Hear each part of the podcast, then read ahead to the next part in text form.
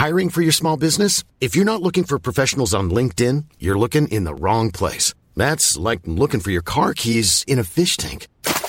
LinkedIn helps you hire professionals you can't find anywhere else, even those who aren't actively searching for a new job but might be open to the perfect role. In a given month, over 70% of LinkedIn users don't even visit other leading job sites. So start looking in the right place. With LinkedIn, you can hire professionals like a professional. Post your free job on linkedin.com slash people today.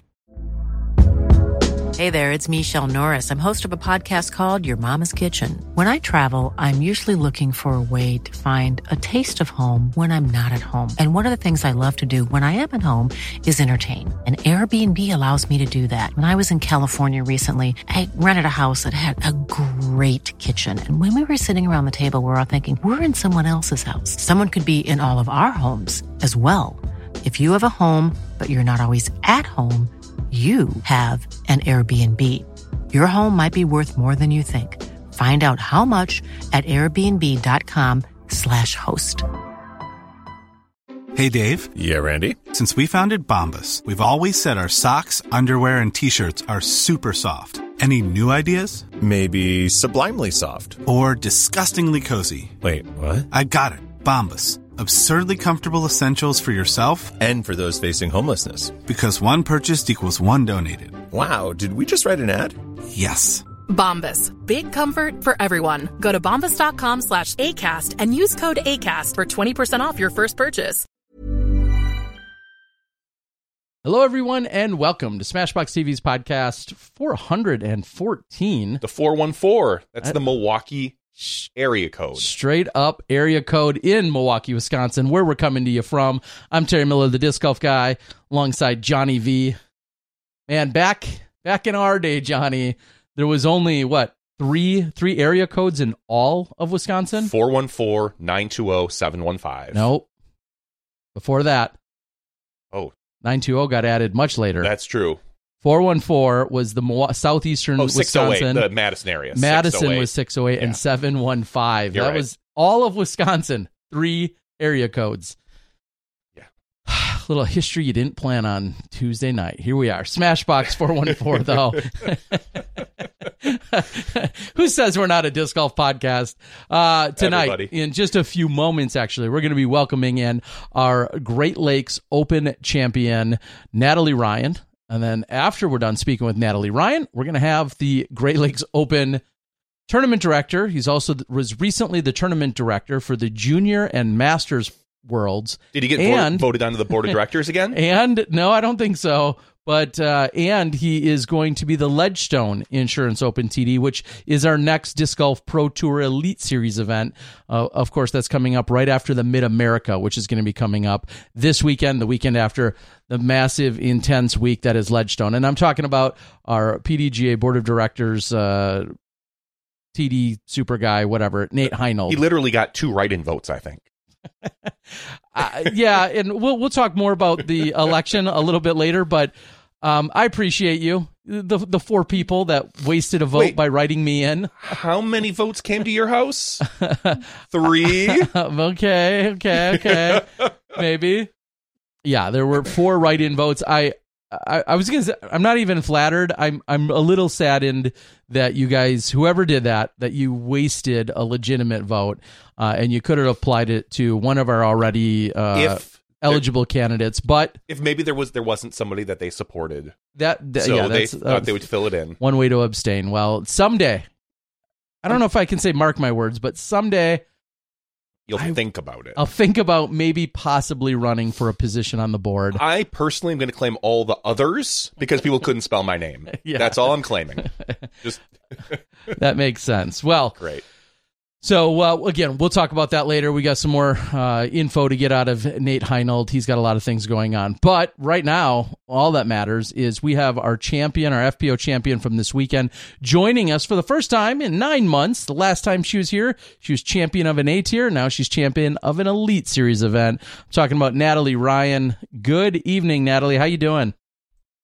I'm doing great. How are you guys? We Fantastic. are good. I- 414 episodes later. we're we're getting close. I always love that when you come on, you've got the best headset. Honestly, Built built-in headphones, microphone. n- Don't have to worry about any echo cancellation. None of that stuff. You look like you're ready to to frag some people in Call of Duty. That's all I'm saying. I mean, I, I don't want to miss out on your lovely voices. I mean, I, I got to get all of it, you Do know? the, do the kids still say frag? Yeah, are you, are you poning noobs out there? Do kids still say that? No, No, you, you I might be. Who knows? uh, do you do you do online gaming? I feel like those headsets usually go hand in hand with online gaming. I do a little, but it's it's mostly like player versus environment or or enemy. It's not really player versus player for me. I, I don't really get a lot of enjoyment out of that, but I, I do a little bit of gaming on the side. Okay, and uh, yeah, have you had a already off the rails? Have you had that conversation at all with uh, Hailey King, who seems to be doing a lot of gaming and then posting about it?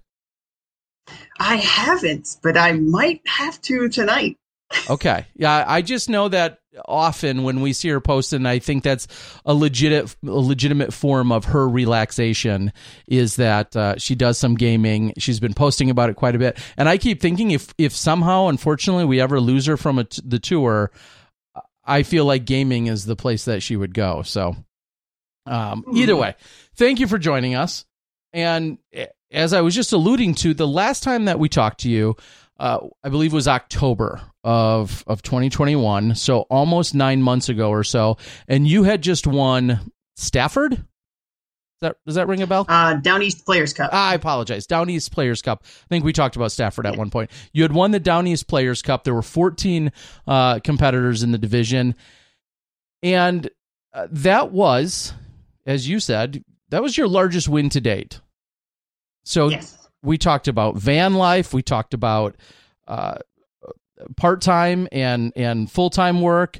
We talked about the tour and and and you possibly ever taking down some of the best in the world to win an elite series event. So, from your perspective, kind of fast forward through those nine months for us. What does that mean to you? Oh Lord. Um, I honestly didn't think I'd have ev- ever really done it. Um, I, I'm kind of at a loss for words when it comes to kind of describing how I've been feeling the last couple days based on that. Um, but it's it's just I don't know. I, I always knew I could kind of win one of the Elite Series events. I just never thought it would really ever happen. Uh, I don't exactly know why. It's just, it's just one of those gut feelings I've always had in the uh, in, in the entire year so far. This year has, you know, I think back to the the opener of this year, and I remember very vividly when I was out on the sidelines walking around that you had some form of injury and something wasn't right when we were at Las Vegas. And so Yes. maybe describe a few of the of of the physical injuries that you've either endured or that may or may not be lingering or nagging for you in in general. Um, so yeah, this this year I've had a significant number of injuries that I probably should look at maybe trying to fix a little a little better with my practice. Um, so at Vegas, I, I hurt my hamstring. I, I think I, was just a pulled muscle at the time, but it, it was enough to pull me out of the event. Um, and then uh, not even I think a month later, I had messed up something in my shoulder. I'm not even really sure what it was, but that dropped me out of uh, the Open at Belton um, and and so on and so forth. There were there were a number of of injuries that I've had this year that have kept me from really playing my best uh, when it mattered. Um, I don't exactly know why they keep happening though. Uh, I think it's mostly just an overwork issue. So I've been kind of trying to lessen the number of practice rounds I've been playing and and try and do more rest and recovery rather than uh, you know two three rounds a day like I was last year. More putting practice. Seems to have been helping more recently. Yeah. Yeah, yeah, for sure. That's a little easier on the body than than throwing 350 to 400 feet constantly. Yeah, and I guess to that point, you know, someone that's been added to the pro tour in the last few years. Uh, originally, he was around with disc golf strong, and now he's there very much as an asset to our pro tour um, athletes. In a lot of ways, is is Seth Munsey. Do do you check in with Seth? Do you do any warm ups with Seth, or or or cool downs or anything of that nature, or do you handle most of your you, you know ailments and, and issues on your own?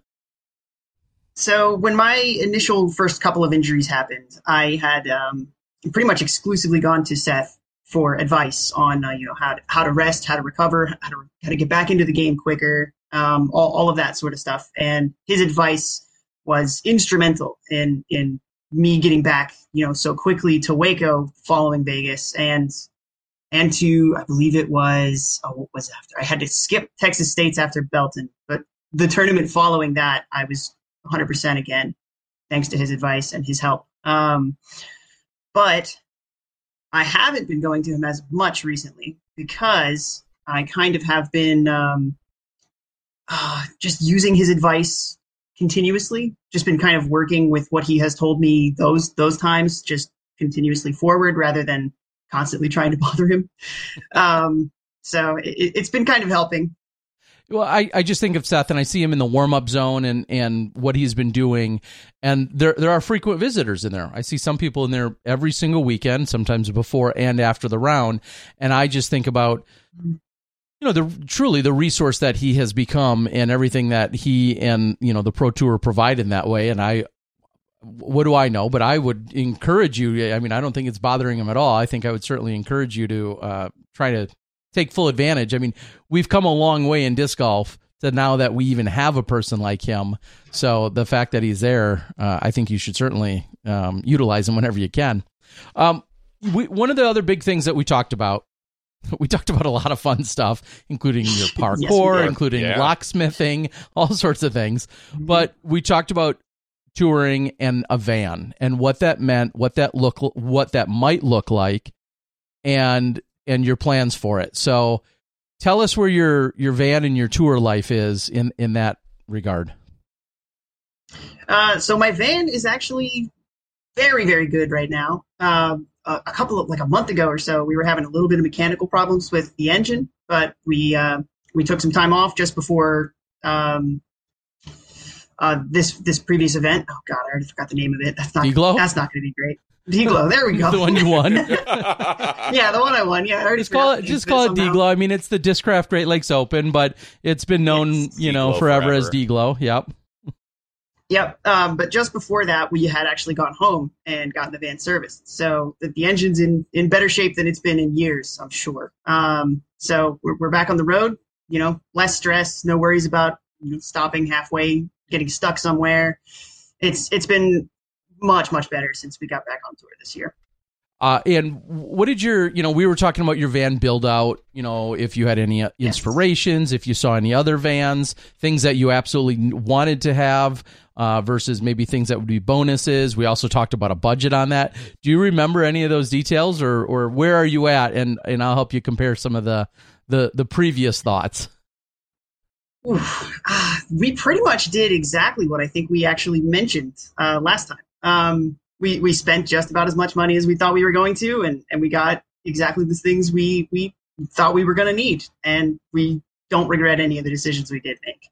Um, okay. Having a, a very large fridge and a full size sink in there is huge whenever you're on tour.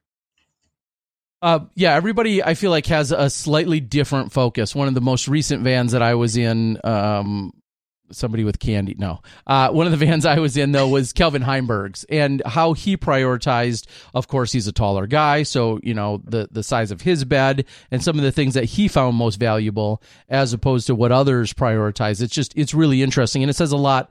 I feel like about the the overall personalities. So you said a fridge, and what else uh, did you have in there? Uh, so we have a full size sink with okay. a you know tap tap and everything. Um, we we have you know seating tables, food storage, and a twin size bed.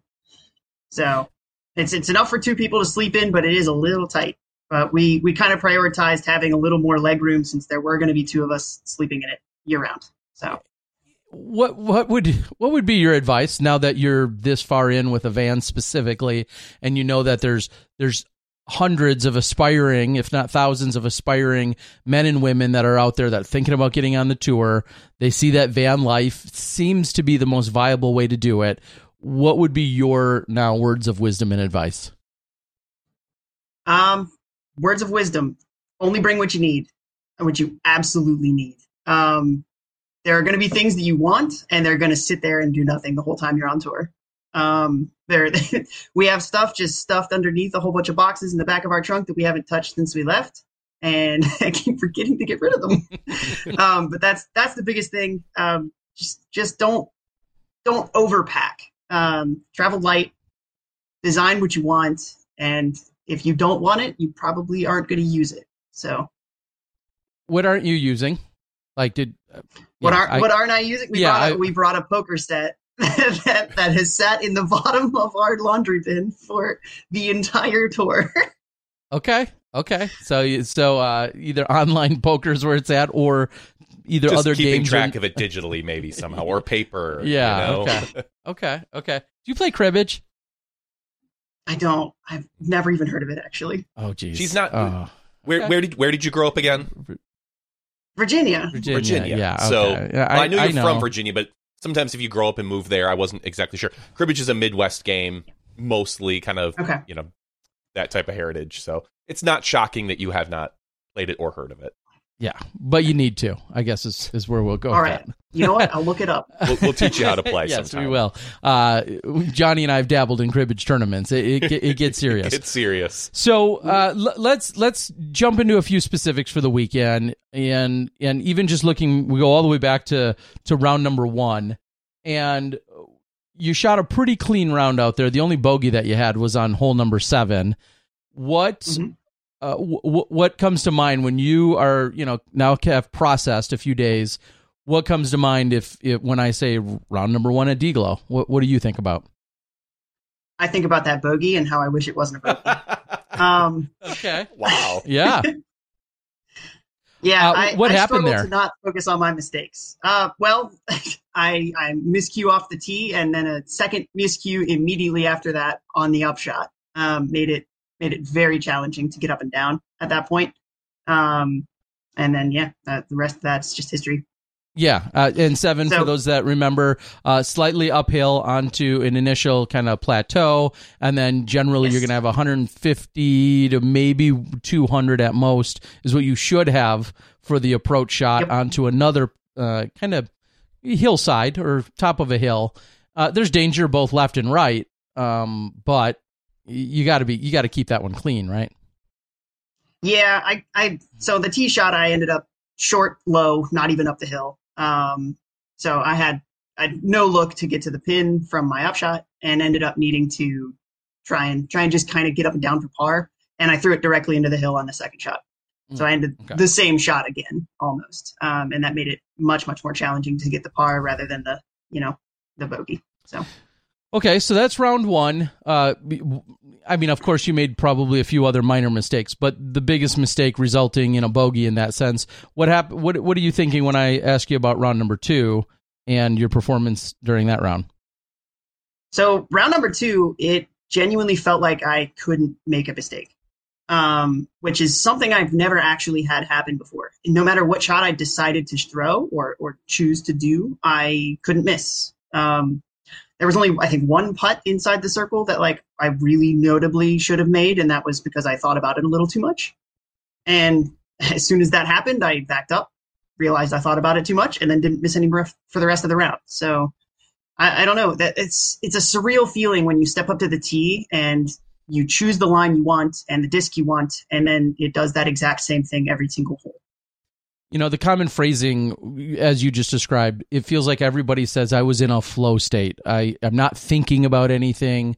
And essentially everything is just going right. Is, is that a way you would describe it? Or is there some other descriptors you would use for how things were going?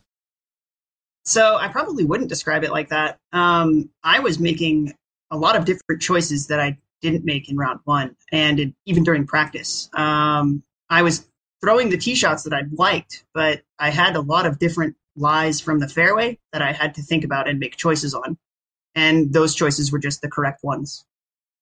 Uh, yeah. And I, I'm looking, you know, looking at your stats. You Nine hundred had will say that. uh, 80% scramble uh, during that round, 88% C1X putting. So you, you literally just missed one putt inside C1X. And um, you, you had that mistake on hole 18 of an out of bounds. So Yep. overall, yeah, that certainly had to feel good. Do you feel as if, you know, as I'm looking at all three of your scorecards, do you feel as if there's a front or the back that plays easier one than the other on this, excuse me, on this particular course? Uh, I would say the front nine for sure. Uh, the first like five holes, I want to get like all of them. Um, Okay. Yeah, I I don't feel like a lot of people can actually say that because most people I think are just trying to par hole one. But I mean, I was attacking that every time. I didn't get it any time, but I was still attacking it.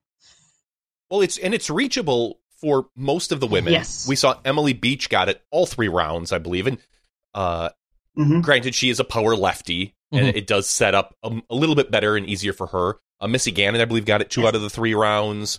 Um, it's Mhm. this this I don't want to say surprising, but I feel like watching the the what we watched of the uh, FPO cards seemed to have an easier time with it than the MPO.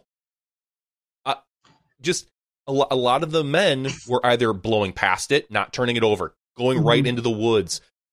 I felt like the top two cards for FPO handled that hole better, whether it was because they um they dialed it back a little bit, or maybe they can go harder at it and not have to worry about going out of bounds. I, I don't know, but I was very impressed with watching hole one. I had more fun watching the women play that hole than the men. Yeah, no. I, I believe that. Um, I, I think a lot of it comes down to the women choose to lay up a bit more often than the men will. Um, there's more incentive in MPO for them to just run every green no matter what hole it looks Mhm. looks like. Um, and FPO is not quite the same. Correct me if I'm wrong. Haven't we seen you bust out some some well le- shorter lefty putts? Have we have we seen you with some lefty drives? Not really off the tee. No. Okay. Uh, okay. I will occasionally scramble if I'm like off the fairway. I'll use my uh, left hand to forehand, but that's about it. Okay. Um, is that a goal? I mean, I think you know we obviously we we saw Eagle in Europe, and he he's kind of talked about developing that. Is that a goal? Because I I feel like hole one is quite arguably the the best you know setup for a power lefty, as as Emily Beach proves. Uh, would that be a goal of yours to have that? Um, it is. Um, this offseason, I'm going to be trying to develop it a little bit so that I don't have as much reliance on my forehand. Um, I've been hurting myself a little too often with my forehand, and I don't want to anymore. So I'm going to try to do my best to try and learn lefty instead. And well, fingers crossed it works out, I guess. okay. Um, break down how you. Well, we'll get back to that in a minute. I want to. I want to talk a little bit about your form, but first, let's talk about round number three. Uh, of course, you know having. I'll say the pressures of the the big X on your back and having the lead, and you know when you to borrow a Philo term, when you've got sharks in the water, when you have Paige Pierce and others that are obviously not only have come from behind. Paige has come from behind from a uh, from a six stroke deficit. I think three times or six times or something like it's like some absurd number. She comes back and catches people. So what what are your thoughts going into Sunday morning with what a four stroke lead? Yes, four stroke lead. Um, my thoughts were I need to shoot a four under or better. And I didn't do that, but I had strokes to spare when I decided I didn't need to do that anymore. Um, I I knew that there was going to be someone charging. Uh, I just didn't know who it was going to be. Um, turned out it was Ohn.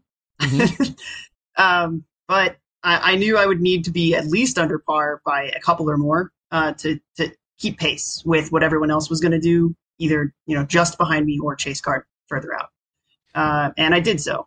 Um, I did so very scary, but I did that. Uh, talk about uh, you know when I think of the last round, and I think of uh, you know whether you call it a match play mentality or a or a defensive strategy or whatever you want to, however you want to word it. Talk about the last couple of holes and and if you knew where scores were at, you your caddy, like what what are some of what's some of that dialogue as you're trying to close out, and how are you uh, battling through it? Um, so the biggest thing that comes to mind is on hole 14 when I kind of shanked my tee shot up the hill, um, ended up way right side, and Mhm. then just blasted all the way across the fairway into the rough on the left, and just had to chop myself way to a birdie. I mean, a, a bogey. Yeah. Um, everyone else luckily didn't birdie that hole that round because if they had, it would have been very, very scary. But them, me losing a stroke there, uh, I knew it was within uh, either one or two. I think at that point, I knew it was close coming through that hole. Um, so going into 15, I knew I needed to play it either very well or hope everyone else messed up. And and both actually ended up happening. so that I was had a, I had that comfortable lead going into 16. I, I think I had three or four or something like that going into Mhm. 16. Um, and at that point, I knew I just could par out, and it didn't matter really what I did off the tee or or even on the upshots. So I just kind of coasted in at that point. Yeah, Oh. there there was a point that we were actually in the control room talking about uh, whether or not Ohn Scoggins was a danger from I think the second or third card, um, because with a few holes to go, we thought, I mean, if if you have a rough time on 16, 17, 18, that brings Ohn right back into it. So we we we were uh, we were on high alert here because lately Ohn's been crushing it. So once you got through hole 16 uh, in the control room, we called it. We we knew that it wasn't going to happen for uh, for Ohn, and that was the only that was the only chance because we knew that Emily, unfortunately, with with hole 18 being the hole that it is, we basically considered it not a hole. Nobody's birdieing it. We've this is the first year anyone's ever birdied it. Yeah. And that was Ella Mhm. With a 49 footer. Yeah, and Paige got it on the final round. Yeah, correct. I mean, it's just Yep. statistically, you're you're assuming that's a par at best. Mhm. yeah, Paige got it from circle Mhm. two as well. Uh, so, w- how does that vary or differ? Let Let's just play pretend and say you're in for you what you believe is fourth place, and you've got a couple holes left to play.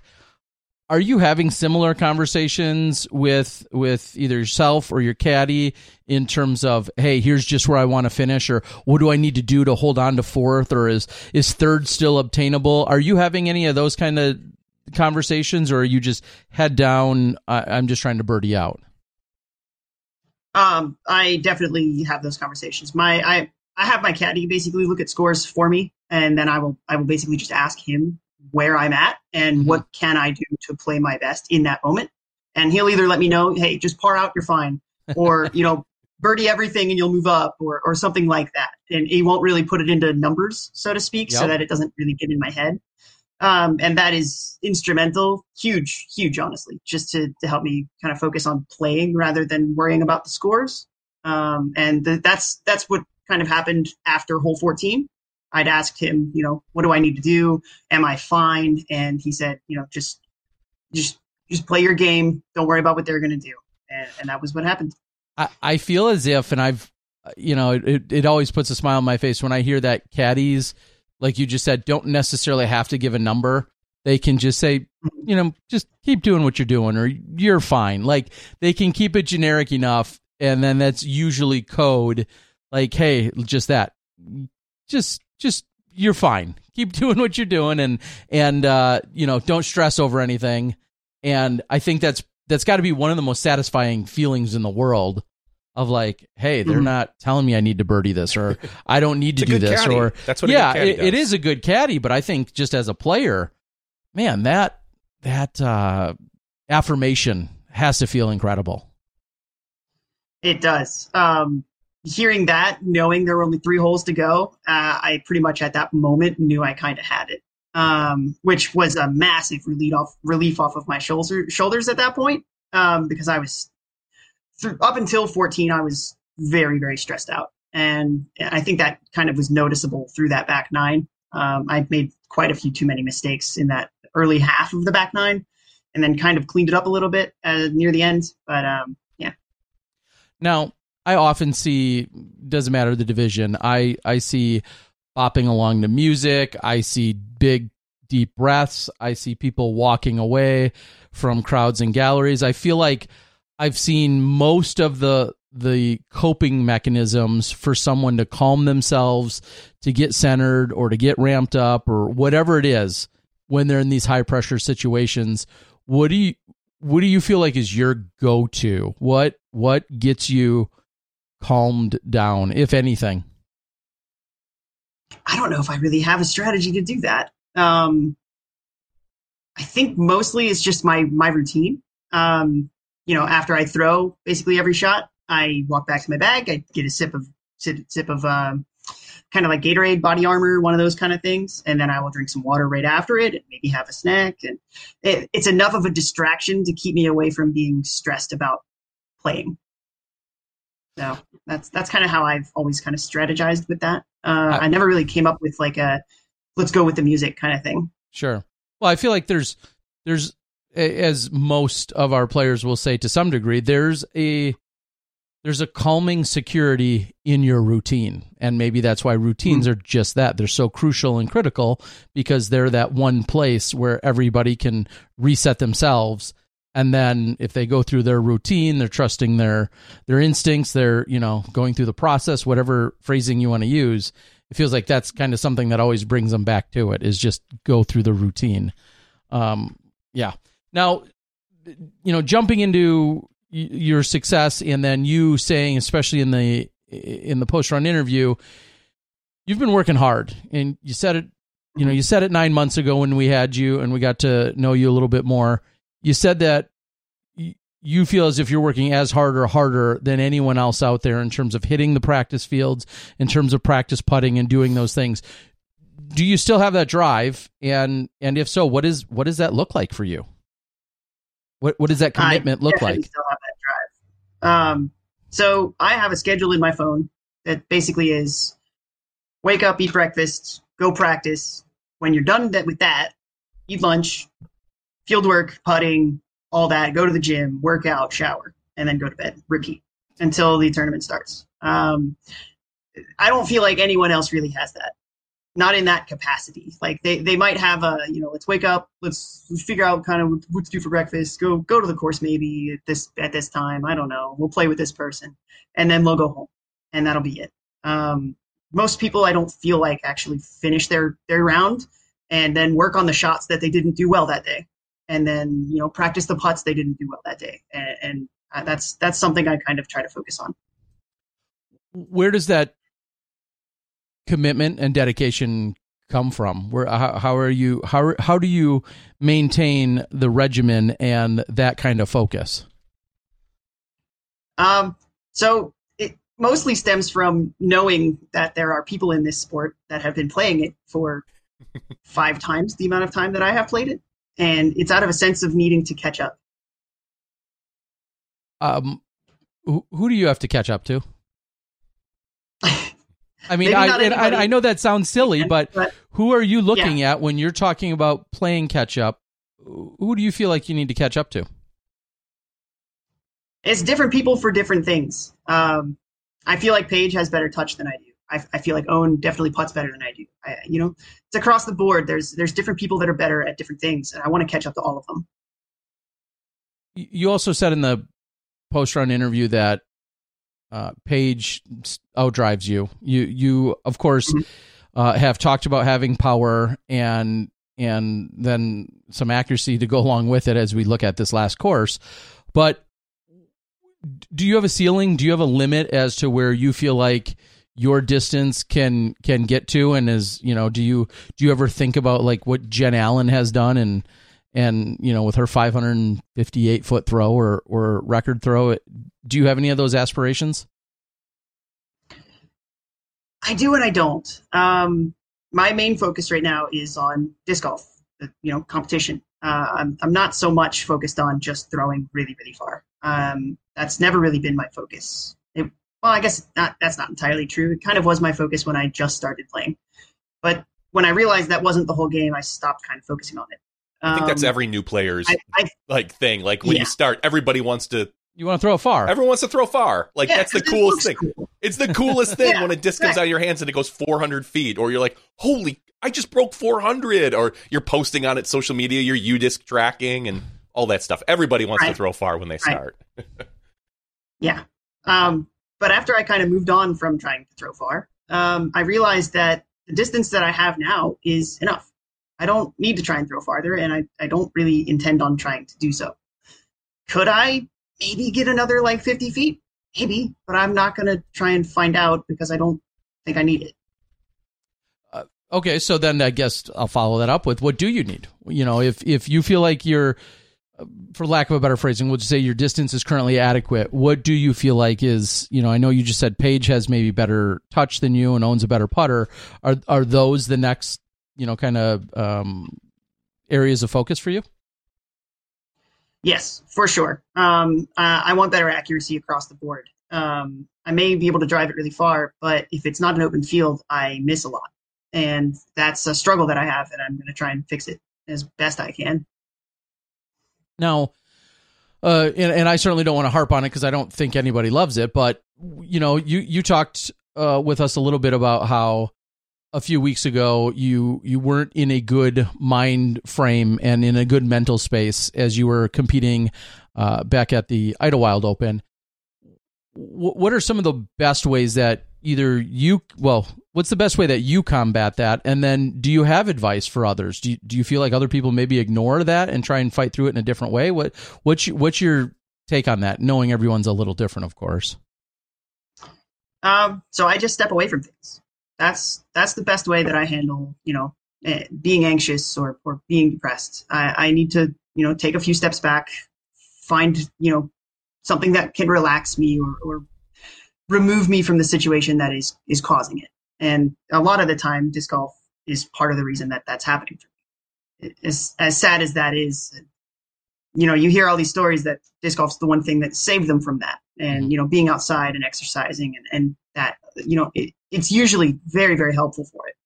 But it's different in my case because of all of the you know the hate and, and vitriol and all this other nonsense I I see online and get sent every day. Um, so taking a step away from that for me is the only thing that really helps at the moment.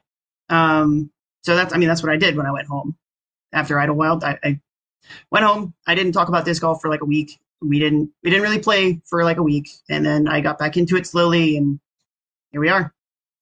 I, I and I almost hate to even ask this, but is, is there a chance that the disc golf community could could chase you out like for the reasons you just explained is do you feel like that yeah that that could even ever happen uh no i'm they might they might make me you know you know sit down take take a minute for myself here and there but they're never going to make me quit this sport. This sport's so fun. I mean throwing a disc as far as you can and, and watching it shape a line uh, there's nothing beats that. Uh, w- one of the criticisms that I saw was that it, it felt as almost if if you or any anyone for that matter at all uh, removes themselves from a tournament that it could mess with the flow or the vibe whether it's that that individual card or it's the overall tournament round for that day uh, because of withdrawal. Uh, does does that concern you at all? I mean is that uh, yeah does a does a concern of that nature um, hit you at all? Um, no, not so much. Um, because in those moments when I, you know, when when anybody needs to drop out of an event like that for that reason, it shouldn't be a worry in your mind. Like you, you need to do what you need to do to be healthy, and worrying about what everyone else is doing or anything like that is that's on them. Yeah, I can totally understand that. I, I I always feel like we always know what's best for ourselves and whatever that might be. And and somebody else doesn't need to understand that. It it might impact or negatively in some capacity affect someone else, but at the end of the day, like you you have to look out for number 1, whatever that is. And if that means you have to withdraw mm-hmm. yourself from a tournament or remove yourself from a situation, I I very much can understand that and I think exactly as you said, you you have to do what's the best possible solution for you. Um, the the rest of the season is you know we're uh, two thirds, yeah, roughly two thirds of the way through the season. How how excited are you? I mean, when I think about like the uh, Ledgestone World. Yeah, not MVP, just the events, but PMC. you know, how much of a of a boost does an event like this last one in the Wynn give you? How how much are you looking forward to the the next swing here or the next uh, handful of events? I have been looking forward to it since we started because they are the events I played last year. And I feel like I have a little bit more, you know, knowledge of the courses, so I don't, I don't need to practice as much um, which will be massive because then I can actually, you know, focus on, you know, rest, recovery, all that other stuff I talked about earlier. Um, but I also know that, you know, GMC is probably my favorite event of the year by far. Those courses are just gorgeous and there's, there's no place just quite like that. Uh, and I, I don't know, uh, world's coming up soon. It's the, uh, the, the, the, the anxiousness is getting up there a little bit, but it, it's it's going to be a great great finish to the year. I think. Yeah, I mean, when you start thinking about the you know the the East Coast swing, the golf that gets played out there, we st- we have a little bit of openness, we have a lot of woods, uh, we have slightly cooler temperatures. I just I feel like you know it's it's just entirely part of the overall season, and it's like we we shift into a, just a whole nother uh, dimension of the season Well, as every- we push forward. Everybody knows fall golf is the best golf. yeah, I mean, period. you're just silly if you think otherwise. if you- Yeah, I mean, spring golf is too wet. Yep. Summer golf is too hot. Fall golf is the best golf. yes, that Yeah, that makes perfect, perfect, sense. temperature, like Mhm. oh, gorgeous trees everywhere. What more do you need? I, I, that's what I'm saying. um, how do you like your chances uh, in, terms of future events? I mean, you, you've now, you know, you said it in the interview that you feel like you belong, and how do you like your chances as you as you stack up against other events and and we'll say other course challenges? Um, I like them. I like them a lot, honestly. Um, after this this weekend, seeing the you know positivity actually, that I, I was a little surprised about it. Um, it it vastly outweighed the negativity that I usually see whenever I do something well. Um, and and to notice that for once, it kind of fills me with a little more confidence than I expected. Um, so going forward, I'm I'm planning on you know full steam ahead. Let's try to do my best in every event instead of you know worrying about what everyone else thinks is going to happen. when you talk about that positivity and and feeling some of that you know we'll say love what do, is that is that on site is that online is that um you know where where does that come from how are you embracing that and where's it coming from Uh, so as much as I probably shouldn't, I look at just about every comment that everyone posts, pretty much across Why? the board online. You know, Why? Why- what- No, I mean, shouldn't you Um, be using? well- is- this is another perfect use for a caddy, right? Like you don't have to look at scores, you It don't sure have to look is. at comments. Like just hand the phone to him and be there. You go. I won't look during the round and I won't look during the tournament, but as soon as the tournament's over, I'll look. Um, and I was pleasantly surprised this time to actually see that you know people were standing up for me without any any you know you know incentive to do so, and and it was it was honestly really really nice to see. Um, but like you know even just nine months ago, the- you know, after winning that that eight here, there was a lot a lot worse of a reaction for just that, and seeing the positivity come out from winning Deglow this year is is massive. i i'll be the first to admit i'm i have i'm almost to a, a copy and paste uh version of this Like a response. in terms of a response and and I, I feel like I, I I kind of very loudly blurted this out a few weeks ago and I'll say it in a slightly more polite version this this week. A- And, please correct me if you disagree with it, but the there continues to be a conversation about the policy, the policy which you fully abide by and you you play under the rules that are set forth in front of you. And we'll talk more about this, you know, probably with Nate in terms of you know policies and subcommittees and everything but the point is there's a policy that's in place. And if people want to have a civil discussion yourself included want to have a civil discussion about the policy i think that's 100% viable as it is going on in almost all sports.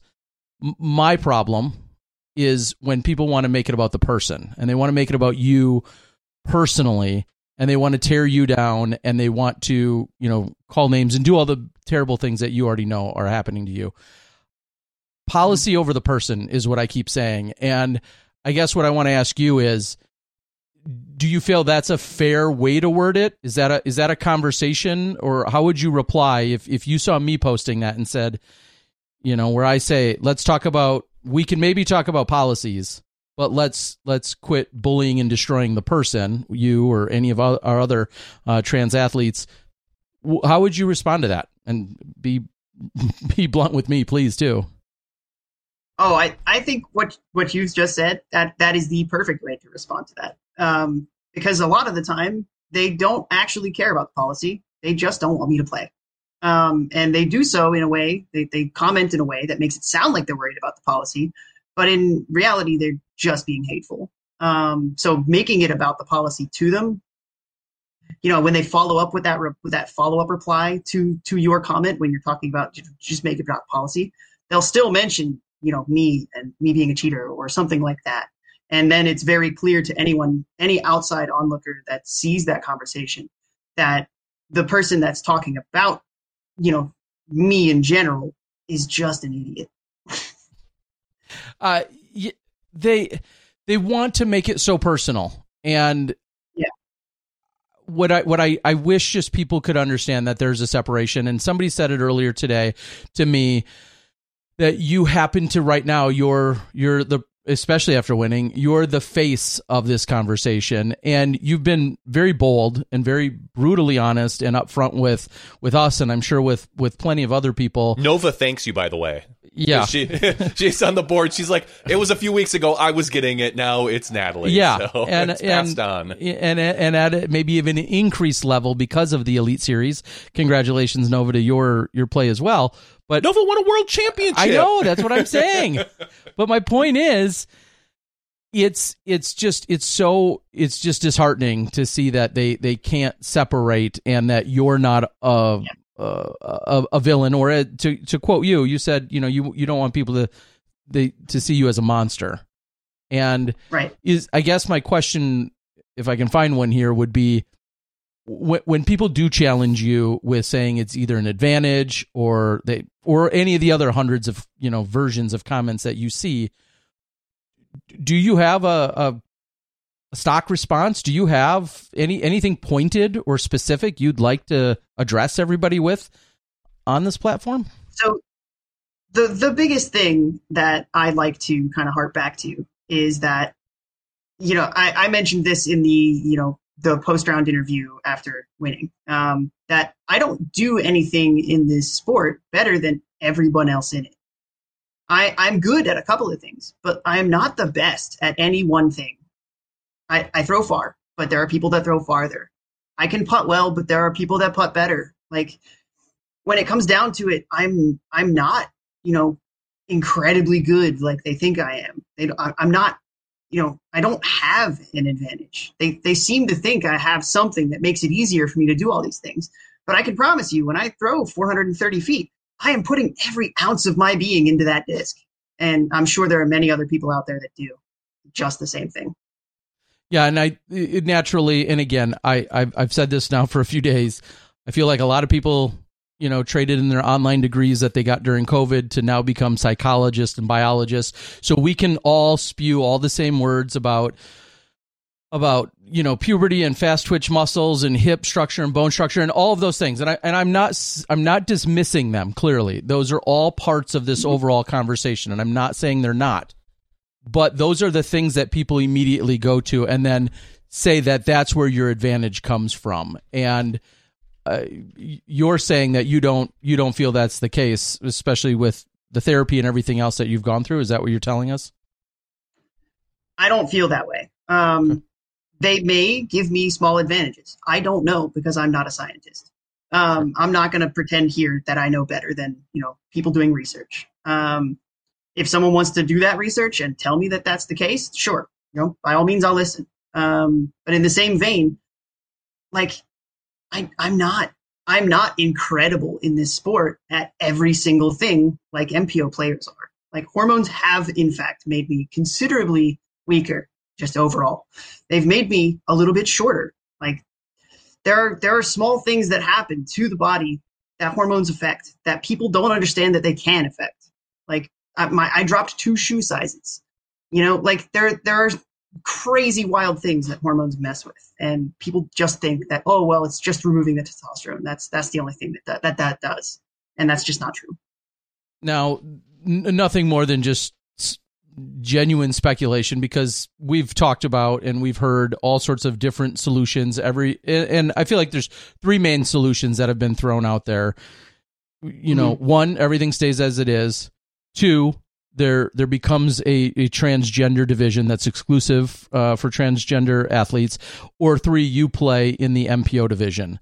I feel like those are the three, uh, as far as I know of, those are the three main um, things that are suggested or thrown out there. Do, do you feel mm-hmm. strongly about a- any or all of those solutions? Do how, how how do you view those when when you see those or have those constantly uh, thrown out there? So those second two, basically are the ones that I have issues with. Um, I mean, go figure.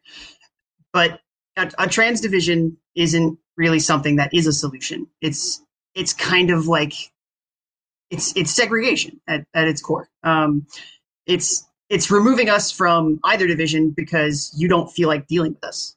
Um, and then we have a division of two, and no one watches it because there's a division of two. Um, and then the us playing M- MPO, uh, like, no one will sign up because we aren't competitive in MPO because we are literally taking, you know, you know, per- performance reducing, you know, drugs basically at this point. Um, so we can't be competitive in MPO. So why would we play MPO? Okay. Um, it, it's another way to remove us from, you know, visibility, which is mostly all they really want. I, I guarantee you, if there were a separate division, a separate trans division, and it started to get funding, you would hear these same people complain that they're taking money away from other divisions. I've, I've you, Yep. you, you can already see, you can already see because this same discussion was had about FPO when, when the money started flowing to FPO to help promote the FPO mm-hmm. field. There were a ton of people that were screaming that it's not fair. MPO has more players. MPO is getting the spotlight. They should be getting more money. Right. So the minute we start taking uh, resources and whatever and directing it towards a, a trans division, we're going to have all these same arguments all over again. I, I, I don't Right. see that as a viable solution right now. Yeah, yeah. Like there's there there there just isn't a solution that's the best for everybody. No no one's no one's like not not everybody's opinion is going to be satisfied with whatever result happens. Mhm. Um, my take on that is why would we exclude people based on a few?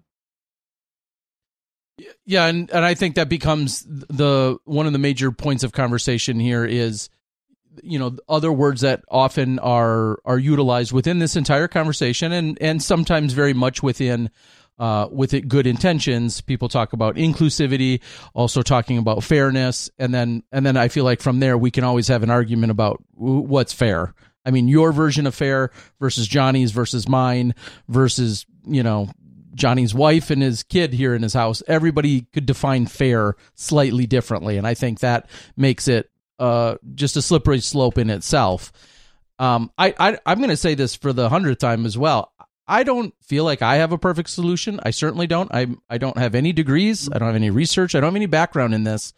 Um, I may have feelings just like everybody else does, but at the end of the day, for me, it comes down to a subcommittee that is going to take in now more research as talked about today and Mhm.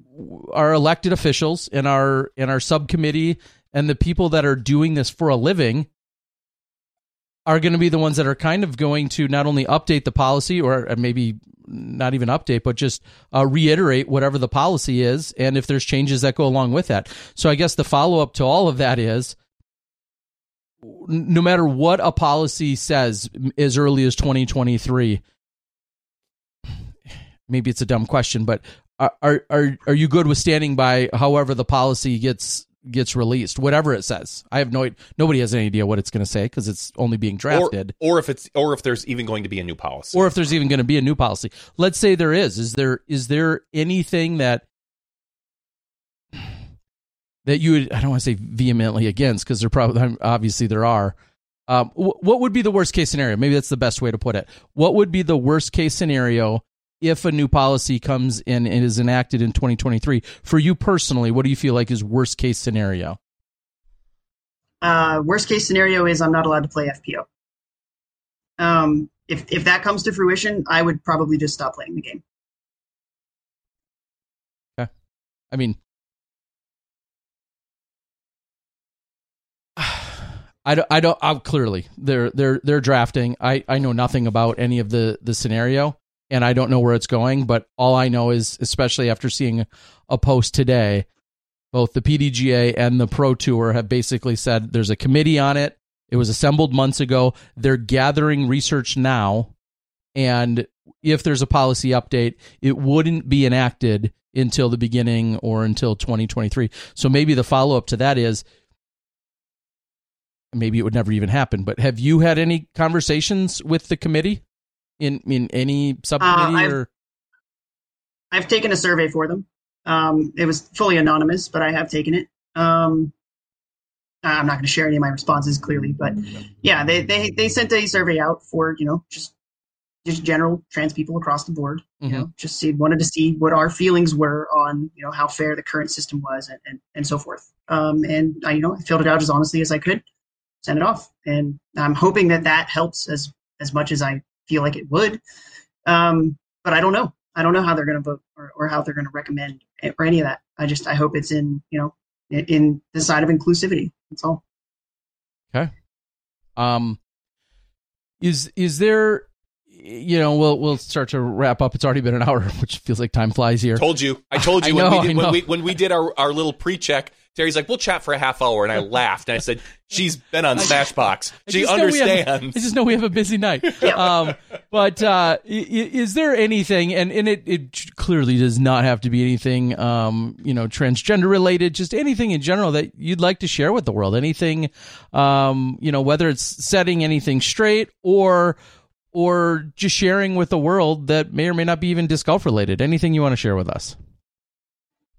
Um, well, I kind of just want to say that sports aren't fair. Um, so all the people that are out there trying to pretend like sports are, you know, inherently super fair, people are born with natural advantages over other people. Just even within the women's division, just you know, cis women have other advantages over cis women. Everyone has something in their corner that they can rely on when it comes to competition or, or throwing or any any sort of mechanical sort of stuff like that.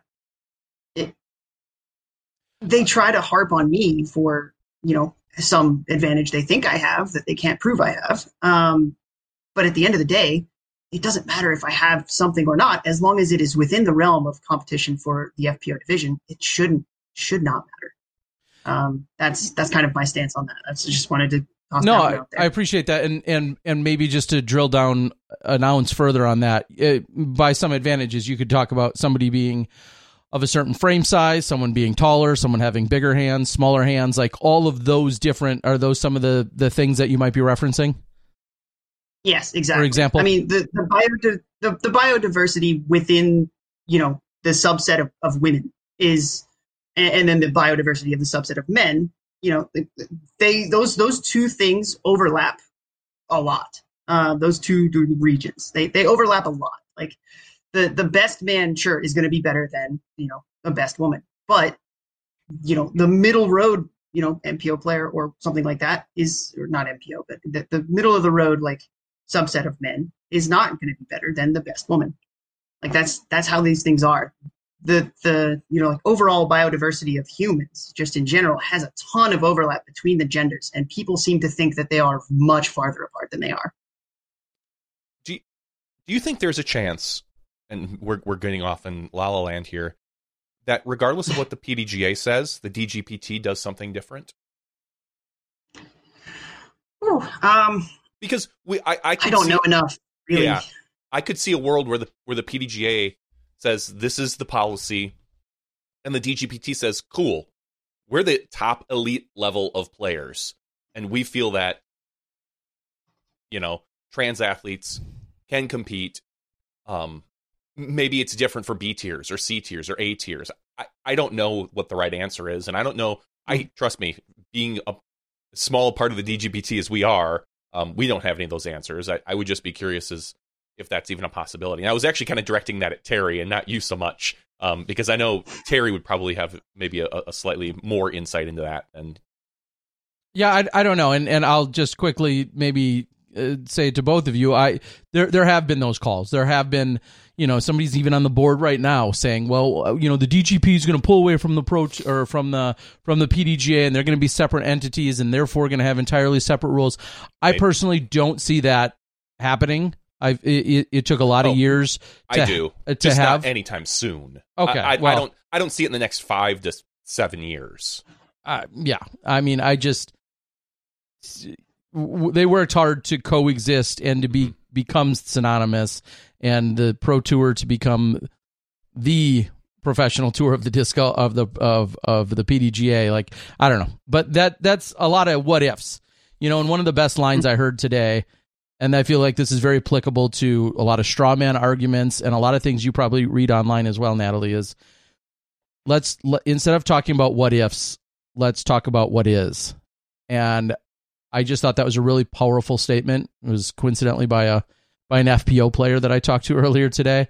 And to me, it was a really powerful statement because there's a lot of people that can say a lot of what ifs and make a lot of straw man and just outlandish, unrealistic what if scenarios. And I just feel like that's not dealing in reality. And those are dealing with extremes rather than dealing with hmm. where we are right now. But that's how I feel. I want to end this on a, a slightly more upbeat note, maybe, and maybe more light. Um, even though this might be an awkward question, Natalie, how many of those Neptune shirts do you have? 38. You wear the same shirt every day, and I'm praying that this Oh. isn't awkward, that you're going to say one, No, and everyone's going to be grossed out. So please tell me, how many of those shirts do you have? I have like six of them. Okay. Um, I just wear the same one every day because I love it. Um, but Is- I will have more coming soon. Some new stuff. Just I, I was just, and Okay. that that's perfect. And Good, I, that's, I that's the answer I wanted to hear. I didn't want to hear anything less than three. all right. No, I, I do want to, that perfectly segues because I knew what the answer was. I want to segue into just describe the meaning to the shirt. You just said it's your favorite. Describe the meaning and, and, how people can uh, pick up their own and support you. So, give us the backstory there, please. So that's the first piece of like you know professional athletic wear that I've ever had made for me. Um, so it it's always going to have something kind of special to me. It's it's got the you know it, the trans flag stripes across it, and not a lot of people seem to know that, but that is the trans flag you know striped across it um, in in the shape of an N, which you know good on that, and it's got my logo on it, which is the first logo I've ever had. Um, so it it's a special one for me for sure. Um, I'm going to be wearing it forever, I'm sure. Um, but um, if, if you'd like to pick one up, you can head over to uh, to VII.com. Uh, they they or VIIapparelcompany.com, I believe is actually what it is. Uh, they should have it in their shop. All right, and and I I do appreciate that because I think I think a lot of people have gotten hung up on seeing you wear it and not ever thought about the much deeper meaning meanings plural as you just described, and um and I love the idea, and I've seen other people uh, have picked it up and and wear it and support you, and um so we very much want to get that plug in there that if people want to continue to do so that they can head up uh head over there. Johnny v's even got it up on screen here for everybody. Um, there is the shirt, the Natalie Ryan jersey, and you can pick one up as well. So, or pick up three right away, or pick up six right away, whatever the case might be. Um, yeah, I- isn't it funny? Would I fit into an XL, or do I need to go two? Mm, Isn't it funny what, Shut up, Miller. like, of all the things, what our disc golf um fan base concerns themselves with? Do, do you ever? I, I won't It even. is a little bit, yeah. I, I yeah, I'll I'll just leave it there. I, I don't even want you to answer that because I know the answer. Natalie, uh, we thank you. We thank you for you know not only your incredible play, but your honesty, your your perspectives, and you being an open book, and then maybe more importantly to everyone else out there that you provide an inspiration to. Uh, I say it all the time, and I'll say it to you again. I I can't imagine what you go through on a daily basis. I I've been really worked up thinking about scenarios and situations just these last two days, and I I then reminded myself that's a millionth of what you deal with, and I'm I'm just a, a random guy here, and I I I do wish you the best in that. Just keep being yourself and um, inspiring so many people. You're, no matter we all know it. We've all got our haters, no matter what you do. But Terry told me Um, somebody called me Antifa on a board. yeah, that John is your co-host, who's basically Antifa, and I was like, wow, I didn't know. yeah. So Natalie, um, congratulations. Thank you for being the spirit that you are, and uh, we're looking forward to the rest of the season from you. And uh, as always, uh, win, win, lose or draw, you're always welcome here on SmashBoxx. We appreciate you, and uh, have a good night. Same to you. I right. really appreciate you guys letting me come on here and, and having a, having this conversation again. It, it's been a pleasure. Always All will right. be. Thank you. Always. Have a good night. if we're lucky, it's the last time we have to have it, right? Yes. Yeah, we'll we'll see. All right. right. Have a good night, Natalie. Thank you. Good night. All right, guys. Natalie Ryan, uh, congratulations again to her.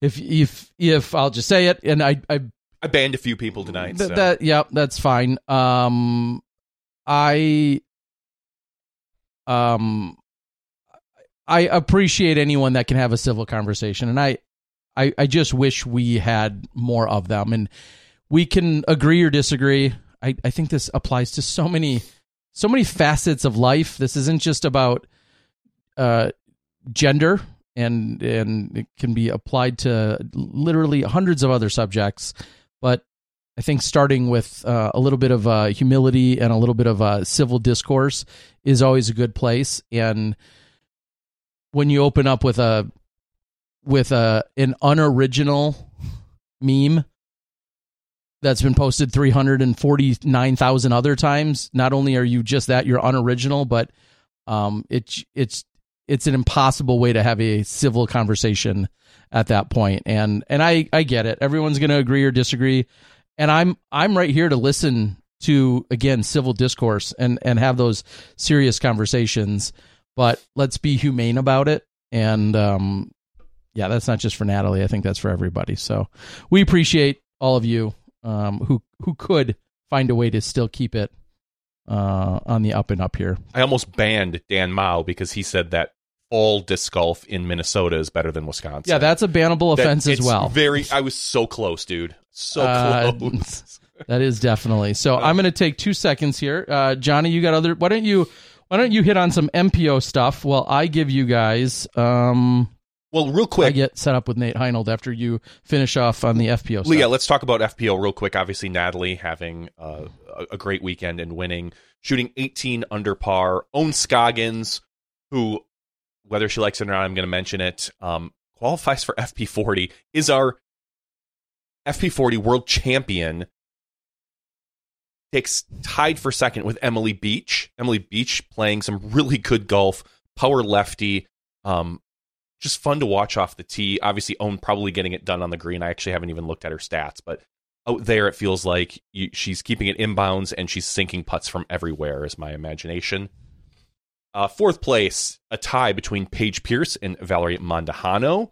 Sixth place was Sarah Hokom, which for a crusher course like this, um, I feel is a really good finish for Sarah. yeah. I mean, uh, I was she- just going to say I'm looking over at her lack of bogeys and uh, Mhm. sprinkles in a bunch of uh, a bunch of pars. Yeah, some solid work. Yeah, she, she's not usually a fan of these bigger, longer courses, but obviously Sarah shooting very, very well. Uh, Macie Velediaz, another uh, another big arm out there. She's you know, and, and a decent punter as well. It's fun to see her kind of starting to uh, get into her own. Tied with Catrina Allen in sixth, as well as obviously Sarah Hokom. Ninth place, Kat Mertsch. Tenth place, Holyn Handley, uh, another crusher. So you can kind of see a maybe a small. Mm,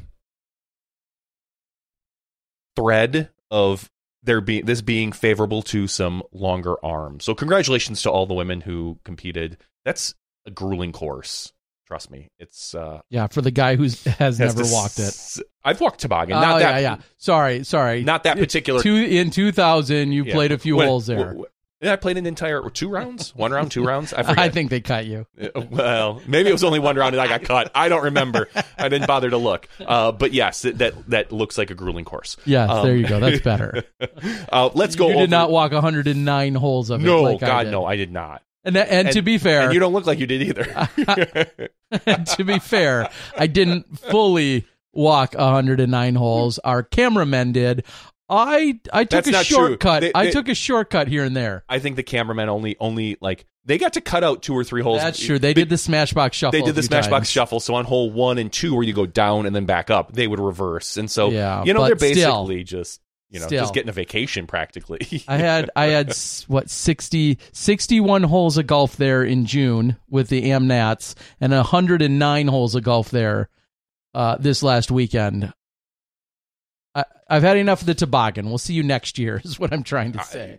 I don't think anyone is sad to, to leave that course. Like it's a it's a great course and people seem to like it, but I think by the end of the weekend, you're not sad to drive away. I was trying to, you know, it is a, a valid question. If there's any more consistent elevation and challenge on the tour, and I there, I don't think there is. Philo had even mentioned that he feels that that is one of, if not the most grueling course that the DGPT plays. I don't Just know. up and down constantly. There's no. 170 holes there, and I'm still So- overweight Uh, wha- slightly. I don't know. So you're saying, All right, so you're saying I should get the two XL Natalie cover jersey, cover. co- let's let's uh, chat on the men's side, then we'll bring in our TD. Uh, let's go to we'll go over to MPO real quick. Calvin Heimburg, um, coming back from Europe and you know winning in it took him an extra hole, but that's Calvin style lately. Yep. One extra hole. Um, don't get into a playoff with Calvin is is the uh, the motto now. Uh, second place, Corey Ellis. Unfortunately, what a quarter of an inch that he uh, he was out of bounds. I, He- I didn't look at it, but It I, was- that's what he had said, so I'll believe him. it honestly almost looked as if, and I did hear that it hit the boards and bounced back. Yep. but it almost looked as if when it bounced back, it pushed grass and even maybe moved the line just a hair Uh. enough where you you know you it's out. It the line is clearly visible on one side, Okay. but yeah. it was that close. It was that close, and uh, ultimately Corey not able to get it done in, ex- in extra holes like Calvin did. So it's second place. Third place is Ricky Wysocki, uh, shooting a ten down to to jump up, just like Gavin Rathbun in fourth place. He shot a ten down as well. Tied for fourth was Adam Hammes. Sixth place, Kyle Klein. Always the bridesmaid. That guy was very, very close again this year. Andrew Marwede, as I said, coming into his style of courses. This is his time of year. Uh, don't sleep on Marwede. I think he's going to kind of, you're going to see him finishing up in those uh, top 10 places much more frequently now coming up. Paul McBeth shooting an unstellar final round to drop down to seventh. He was in contention for the first few holes, but then unfortunately just couldn't get anything going. Brodie Smith, talk about as they, you know, I think the Ultiworld calls it horses for courses. Big crusher course, Brodie has it and played very well, putted pretty decent. Um, ultimately was able to get to ninth place. Congratulations, Brodie. Simon rounds out the top 10. It appeared that that final round, Simon was going for a few more Simon lines. You know, yeah, at a he- certain point, he, he, at, when you, he got about halfway through that course, I kind of felt like I heard someone say, Simon's just throwing now. yeah, and yeah. and it, it was just he knew he wasn't winning and he wanted to take some bigger lines. So, you know, that's uh that's life. So Well, um, I, I noticed that as well. Hole 15, for instance, very much a Simon line and, and him Is- getting a little, and that's fine. did somebody asked, is that fair? Like that he that- can just give up and then start throwing ridiculous lines. into the OB where people have to sit and it slows everything down. Is that like is that yeah, I mean, you you, you, can't you he is can't not- penalize somebody for that? no, he is not, you know, six putting on the final hole to then have it get outside of his No. standard deviation for his rating. He's not doing something nefarious of that line. He's just taking. I mean, could you say the same thing when somebody keeps going for a tin cup scenario when they could move forward? Yeah. Um. Yeah. I, I before we Nate Heinold here is uh in our disc Baron Yeah. digital green room. and I, I need to read I missed a, a letter in his name. Oh wait, did I? Is that how you spell it? I don't know. Sure. Yeah, I, I feel like that looks wrong. But um, I have to ask the burning question: What was the disc you found when Paige Pierce yelled, "Terry, find my disc"? You went in, but came out with a different disc. What was the disc, and what did you do with it? I kept it. No, you. Uh, oh, hey, my favorite jack wagons. Thanks for getting me fired up. There's some jack wagons that that don't know what they're the talking question. about. I will, but uh, took that Sorry, clip. Nate. Yeah, sorry. They took that clip and then said, "Oh, he doesn't have any integrity. That's just like him." F you, save women's golf or whatever your ridiculous. Oh, you guys are so disgusting. Anyway, it was a joke. I turned it in. It was a an ESP Force with no name on it. So I got hit up earlier today about it. Uh, somebody had asked if it was a different Zeus or a Big Z Zeus. It was an ESP Force with no name, and I jokingly said, "Oh, there's no name. This is going in my collection." To I- which the commentator said Terry wouldn't bother, which I wouldn't. Of No. course I wouldn't. I don't care. I don't need another ESP Force. But when you're as bright as some of the other people that we deal with, Yep. and I- they I want to knew the snip the clip, and then they want to go out there and say, "Oh, he's got no integrity." I didn't know what it was, but I but you I guys talk about integrity. Get a clue. I'd even said I'm like, there's t- first of all, if if it somehow made it to Terry's car, it would probably never come out um because it would be there for months. But there's no reason. Terry, I said Terry probably just dropped it off the. and even if I did keep it, technically, technically, it's got no name, and it was left and abandoned on a course. I wouldn't, and I don't need it, but I didn't. But even then, one would argue, well, no, no name, no number. it that seems it like a disc you been, could keep. and it shouldn't have been. Then it should not have been thrown on In during theory, the tournament. yeah. it probably wasn't there because every theory, but every no. disc needs to be marked. I didn't keep it. didn't. All right, let's get Nate Fine. on the uh, on here before you go off any further. I just Uh, people with- are so. We need to stop him, Nate. We need to stop him. So without any further ado, we're bringing on our uh, our, our board of directors. What's he considered the the, president of the board of directors? I'm I- not giving him any extra titles. I don't know. He runs some tournaments. he runs Put him two on tournaments and Gosh. and you know a lot of them have a lot of payout and he travels and he's got this big thing and Nate Heinold, how you doing, buddy? Hey, buddy. You're muted, Nate. We don't Nate, hear you. we, d- we don't hear you for some reason. This is our best interview ever with Nate. Everybody's cheering. I don't know why, but uh, uh, there might be a button or something. double something. check your microphone um, that it's on the right microphone. I'm just going to do this real quick. All right. Well, he checks that. Nate, you're off screen. You're good. Uh, see Yep. if you can get it figured out. Yep. Once I start seeing audio, I will. Uh, Or maybe hit refresh and it might ask you to use uh, to allow your microphone or something of that nature. Mhm. Anyway, um, so yeah, we're gonna have Nate on in just a moment. Uh, as we were just alluding to, Nate, uh, a couple weeks ago. There's. I see some audio coming from. Nate, All I right, think. we'll Yeah. welcome him back then. All right, Nate, say something once, real quick. not a lot. Not not a lot of audio coming out of that. Not a lot of audio. Go ahead and say it. I'm seeing. Nat- Natalie didn't have a problem, Nate. I'm just saying. Natalie didn't have Oh, a problem. come on. Oh, oh, wait! I heard a click. There you there go. There it is. You guys, sorry. Now you're good. Yeah, I, power. was, I guess you have to plug the uh, thing in all the way. So All right. Oh, Well, that you- that you- gets you've me all the time. I took down the whole DGPT one time like that. All right. So uh, again, officially welcoming in Nate Heinold. Nate, I was just going to say a couple weeks ago, hosted the Junior and Masters Worlds in the Peoria area.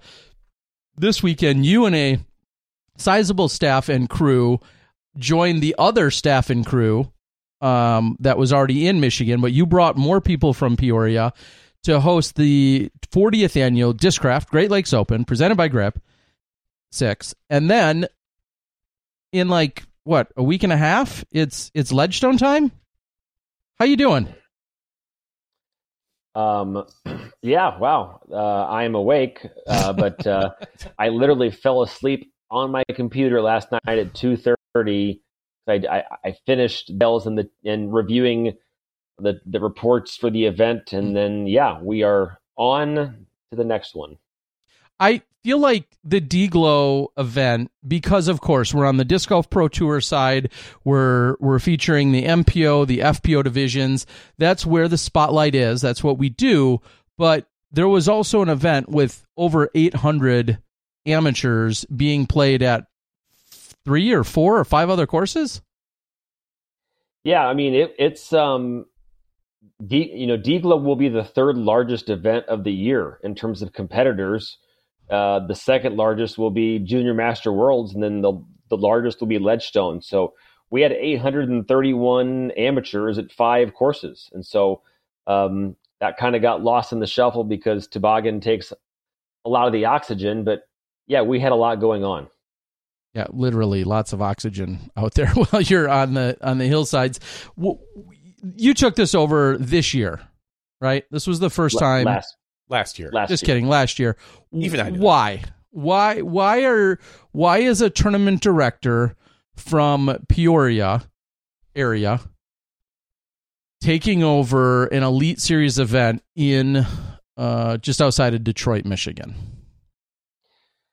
Yeah, I mean, obviously, Discraft, that's been their event for now four decades. And, you know, I'm obviously, I work closely with them. But, I mean, the bottom line is I, I think that our team uh, does a phenomenal job. And I honestly thought we could do um, an amazing job. And so, really, I think I've built kind of this engine that runs events. And I think we have, I would say, a competitive advantage um, with scale, especially, and other things like that, that allows us to not lose money by running these large events. And we'll compare and contrast that slightly to most events are hosted by usually one or two people in charge, and then maybe a, a, a large or small army of club members and volunteers. And I feel like you've created a um a mix of having local but also paid staff, right? And that that's kind of been your uh, you know, your recipe for a few years now, hasn't it? Yeah, I mean, definitely. We I have I think 20 people on my payroll now, my direct payroll, and then we use a lot of paid staffers for the events that are not just from Peoria. To be honest, I mean, I've got Ko from Missouri and Jason from Indiana, and I got people from Wisconsin and you know Michael from Mississippi, and you know I, I have a lot of people that come from other states, and so um, I've created a nice little team, and I certainly couldn't do it without them. But I think that is the model. The, the model of a club running a big event, um, it's just not possible to do to do it the right way because it takes so much time and, and you can't do it for free.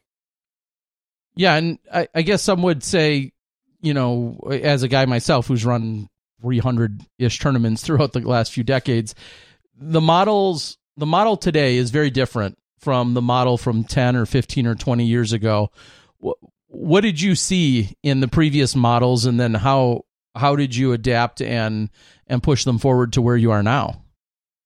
I think the previous model you know you had these clubs or these this small circle that cycled in every two or three years. So you know the first big ledgestone i ran 2015 um, let's be honest it didn't go that well. And so we learned from those mistakes made it better in 2016 but it still you know wasn't great.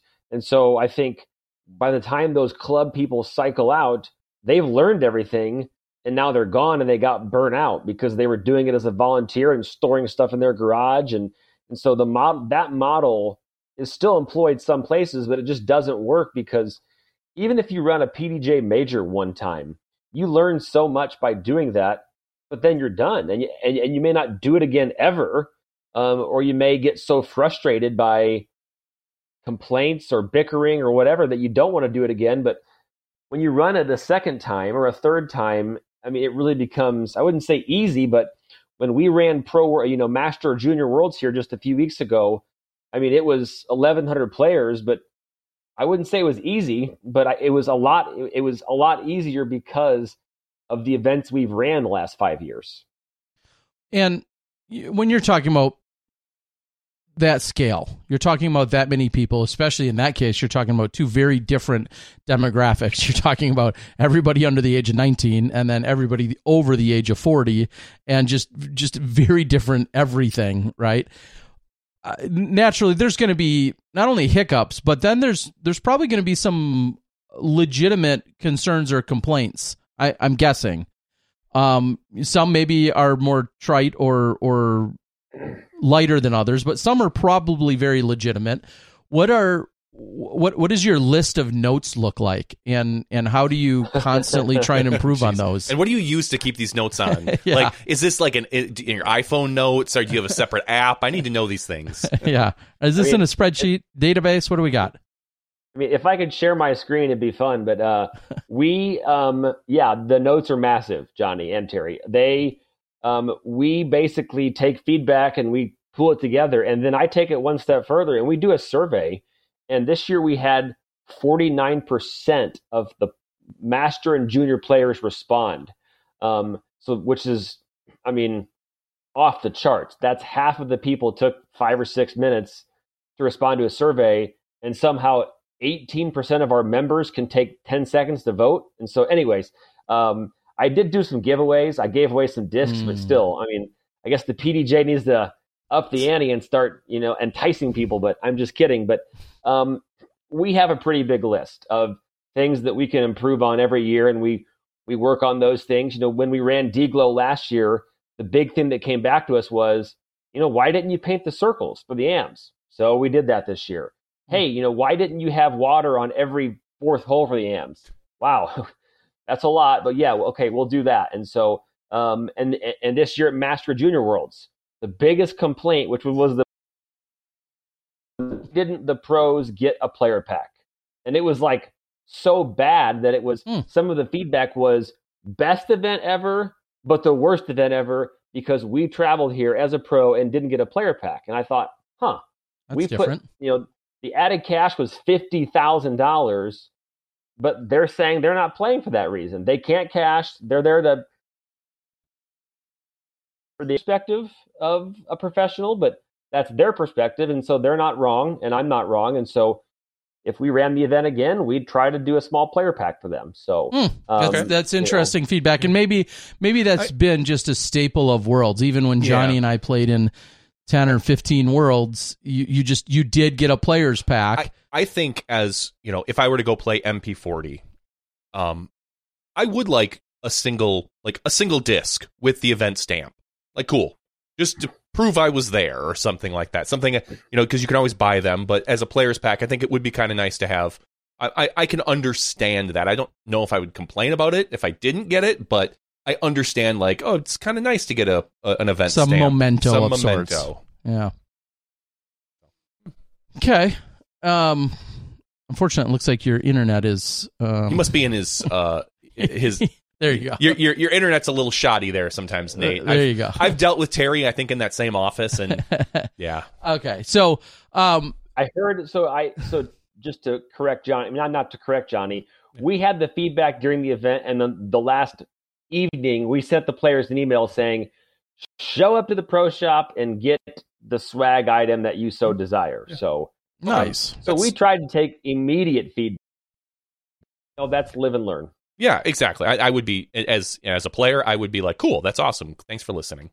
Uh, Honestly, Yeah. Um.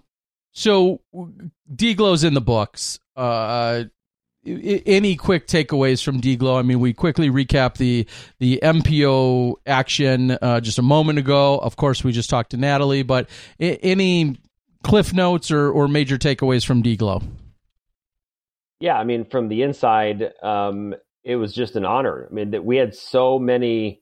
You know, you talk about European Open spectators, um, but um, I would say that Sunday was probably the largest U.S. audience that's ever witnessed disc golf in person ever. Uh, I would say it rivals the 2014 Pro Worlds and and even 2015 Ledgestone when we kind of that was you know the first time that got big and we had sixty five thousand dollars of added cash when the biggest yet had been 10 to 15 and people were so curious what this lake eureka was about i mean that was we had about 2500 that day but i think yesterday uh, I, I, think sunday we had about 2700 paying spectators um, and then we had kids and you know uh, that for me was the biggest takeaway was um, disc golf is here to stay and in fact it is it is growing Yeah, and the the toboggan has become now this icon and is historic. And I guess is there is there you know anything that you learned when looking at you know the three new holes that were put into play and just the overall feedback on the event? How you know you guys added cement tee pads out there a couple years ago. Is that will that continue to evolve that course in any way, or is it kind of set now? Is it gonna is it gonna play like that for a couple years? I mean, Bob and I, I mean, Bob already has asked me twice for the stats. I ran the regression analysis tonight, actually. And so we have four or five things where, you know, we're, we'll look at for next year with some holes that, you know, maybe either played with, you know, too little scoring separation or maybe played too easy or too hard. Um, you know, I don't think the course needs to be any longer personally.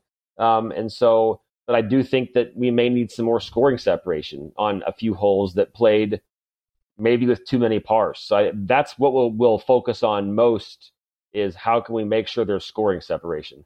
I I love that, and it's funny because I I read an, uh, a comment today uh, condemning you, particularly Nate, saying. Nate Heinold just can't leave a course alone. Every year it's got to be something different, and we get a new course record because the course is different. And all I keep thinking is, yeah, they keep tweaking it to make it try to make it better. Like, isn't that what we want? Don't we want the optimal, the best course? Um, so I, I, I did get a kick out of that, which is funny because I just heard your interview, I think on Ultiworld, saying more or less that like the Eure- the Eureka course is set. that's that's what it is. It's not changing, but Northwood maybe adjusts. You know, yeah, we haven't changed Eureka in like five years. And maybe I moved to pin back on 14 like three years ago, but and then Northwood, you know, we we just cleaned up the rough and then made two par fives, probably a half stroke easier. But Um, Bring back the volleyball hole. Bring back the volleyball court hole, please. mm, oh, jeez, don't don't Pre- go there. I, I have nightmares. pre-COVID, pre-COVID, people don't understand that, but us. Yeah, this is why I leave him at home, Nate. So, uh, uh, let, let's let's speak then a little bit uh, before we get into Ledgestone. Let's well, no, let's get into Ledgestone. Ledgestone, uh, uh, essentially a week away. Really less than that if you start thinking about the extracurriculars. Of course, we have uh, the Mid America taking place on the Silver Series this weekend. A ton of our players have already uh, found themselves over there. They're competing and then they come to Ledgestone. You you anticipate people arriving to town Saturday, Sunday, Monday? What what do you, what do you anticipate? And talk about some of the numbers from both pros and AMs. Yeah, I mean, we already have pros here. I mean, I've already had uh, Brittany and Chris Dickerson bothering me in my office today, so with their dog. So, so if if you're listening, Brittany, um, but no, I mean, we we already have people here. We have people from other countries already here. I mean, we have the activity starting Saturday. My, I mean, I left DGLO 40 minutes after Calvin putted out and drove straight home and made a wrong turn after I talked to you, Terry. Drove towards you on accident for a half hour, so got home about two o'clock. But I had staff arrive yesterday for Ledgestone, and and they needed direction, and so my main core staff got back late, you know, um, last night, and then we are we have our biggest drop of the year on Thursday, actually, as well, with forty thousand discs dropping. On my of- birthday? Oh, that's so sweet. I can't wait to get that coupon of- code Oh, I thought you were going to get for a five hundred dollar gift Wait, certificate show for that my birthday. once. Show that again once. Um, well, that was the Paige Pierce one. This is the Paul McBeth one. Um, If so, those are they're gorgeous. So I'm sure Terry has told you we are not above being bought. So if like some of those happen to fall into the studio, I wouldn't complain. Mhm. No, Terry has made very yeah. Terry has made very clear that for the right price, this can be the the Ledgestone propaganda show. So Oh yes, Um, it, that that price is small. You've already too. made a down payment. That's been very clear to our to our guest here. Uh, so, uh, uh, tons of drops, tons of things. Uh, flex starts, ice cream socials, uh, other other uh, charitable things going on. Kind of kind of give a quick overview. And Yeah. and do you have an app yet? Come on, do we have, do we have an app for all this stuff yet? Uh, wow, yes, I do. It's called the Ledgestone app, so you can go to the app store and download Ledgestone, but you have to be you have to get the password. So from us, Okay. because you have to be a member, a a player, one of the twenty two hundred players, by the way, um, or one of the six hundred VIPs. Um, but um, we have eleven Flex C tiers, two ice cream events, two food events, which is complicated for two thousand people. Um, we have dunk tanks and glow events and charitable contributions to St. Jude and the Paul McBeth Foundation, um, all kinds of stuff. So really, I mean, it's really an experience. It's not just an event. We obviously have the pros competing for a hundred and fifty thousand dollar purse, but we also have a lot of activities going on. It's a huge economic engine to the community, to be honest. So um, hotels have been booked for months. There's not an Airbnb available for 30 miles, you know. So um, it really is overwhelming to say the least. I mean, I, I I really don't sleep for for 12 days, and that's how it goes. Yeah, it's it's become quite the monster. Uh, I mean, if we're really just putting it out there, and and of course, there's there's some draws and similarities that we find with some of our other really large scale events. Of course, you just hosted DGLO, which featured some of those things. Um, some who maybe haven't been there would liken it to what they've heard or experienced at a at a dynamic disc open with you know lots of C tiers and flex starts, uh, extracurriculars galore, and like you just said, disc dying excuse me, uh, disc dyeing classes and vending opportunities. It's it's uh, is it is it the I mean it's the largest scale event of the year. Uh, is there anything else you can compare it to in terms of energy and effort? I mean, even outside of disc golf, I don't I don't know what that would be, but is it, is mean, it like the know- equivalent of a marathon? I guess maybe is what I would say. I mean, I would say it's the equivalent of a, a large music festival that just can, you know, that, that has the main event, right? That that's the pros playing, and then it has all of these little side stages where you can, you know, go get your disc dyed, or you can dunk Jeremy Koling in a dunk tank, or get a signing from Paul McBeth and wait an hour, or you know, wait in line for eight hours, or you know, Ben Askren's going to be there, and you can ask him to, you know, punch you in the face, so or whatever, right? So, um, I'm just kidding. So but, that's a new um, feature. I bet you if you asked him, So- do you think you could sell tickets to knee him in the head? I don't think so. Wow. Ouch. Ouch. Jeez. I won't I see don't- him for like another year, so I'm cool. I He'll think you're uninvited.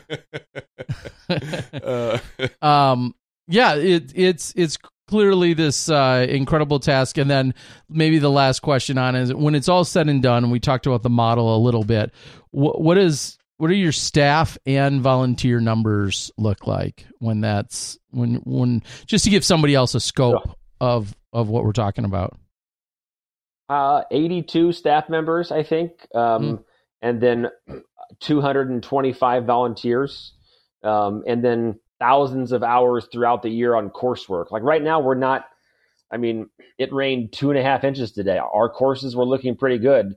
Not the Hmm. right time to have two and a half inches of rain because it grows up all of that stuff I don't want to have grow up. So, but we'll be out there with our heavy machinery getting stuff ready the rest of the week and you know that's uh, that's part of the task but i mean it's really a full-time job to be honest i i spend I, work full-time in disc golf is the bottom line Yeah, I would. I would think, and I, I mean, I'm just throwing out ideas. That's what I am, and I'm an idea man. I don't do a lot, but uh, I don't know. Some inflatable rafts might be in the player packs. You know, some people could just do some floating down the rivers or or hanging out in your fairways that are all. It sounds like there's going to be plenty of water and rain out there. Ooh, ooh. Are we are we selling? I, that's what I'm doing. I'm selling spots for spectating out at Lake Eureka. There's I have another actual bright idea that I'll share with you offline uh, about DGLO. But anyway, all right. So enough about you and the hard work you do. It it, it genuinely is appreciated, and I know our, our pro players have. Uh, you know this this week long extravaganza to look to. Our our amateur players do as well, along with the vending and everything else. Uh, you wear another hat in terms of being on the board of directors, and as it's been beat into our largely our member base over this last month is voting has taken place up until 11:59 Eastern Time Sunday night and uh, about I don't know 30 hours ago we saw the election results. Talk to us about truly from an inside perspective like talk to us about that process in terms of you know a third party who they're reporting to who looks at it who who assembles what who shares it with the world. Kind of just break down that that process. Yeah i mean the PDGA uses a third party company. None of the board or you know ha- has access to the data whatsoever. Um, none of the staff have access to the data. Uh, i i won't say the name of the company but i mean it is a Dominion? third party election company I, I won't. I'm just saying I, it- there was internet voting and i just had to ask if they were involved you almost killed or me. chavez i don't know anyway okay go on Wow. I, maybe uh, not maybe you guys use someone else this year i don't know where you buy your pillows okay go on we. Uh, wow. Yeah. Uh, not. Um, yeah. Uh, I. Wow. I don't even know where to go. that's that. all Yeah. on me folks Terry, I, sometimes I feel like I derailed the conversation. Terry just threw that one off the tracks. Let's let's start. all right o- reset Start reset Over, Start over. We'll okay how, how, out, do- how does that happen The, yeah, the companies don't get their pillows made in in Giza. I think right the the Giza pillows. So anyway, so Yeah. um, we pay a company, outside company. The results come in and they get validated. And um, right now, anybody can run for the board. So the current process uh, doesn't even require you to be a member for more than one day. I mean, you can run for the board and put your resume in, and it, it's members' choice. So um, you know, my response to the results was disappointing at the turnout.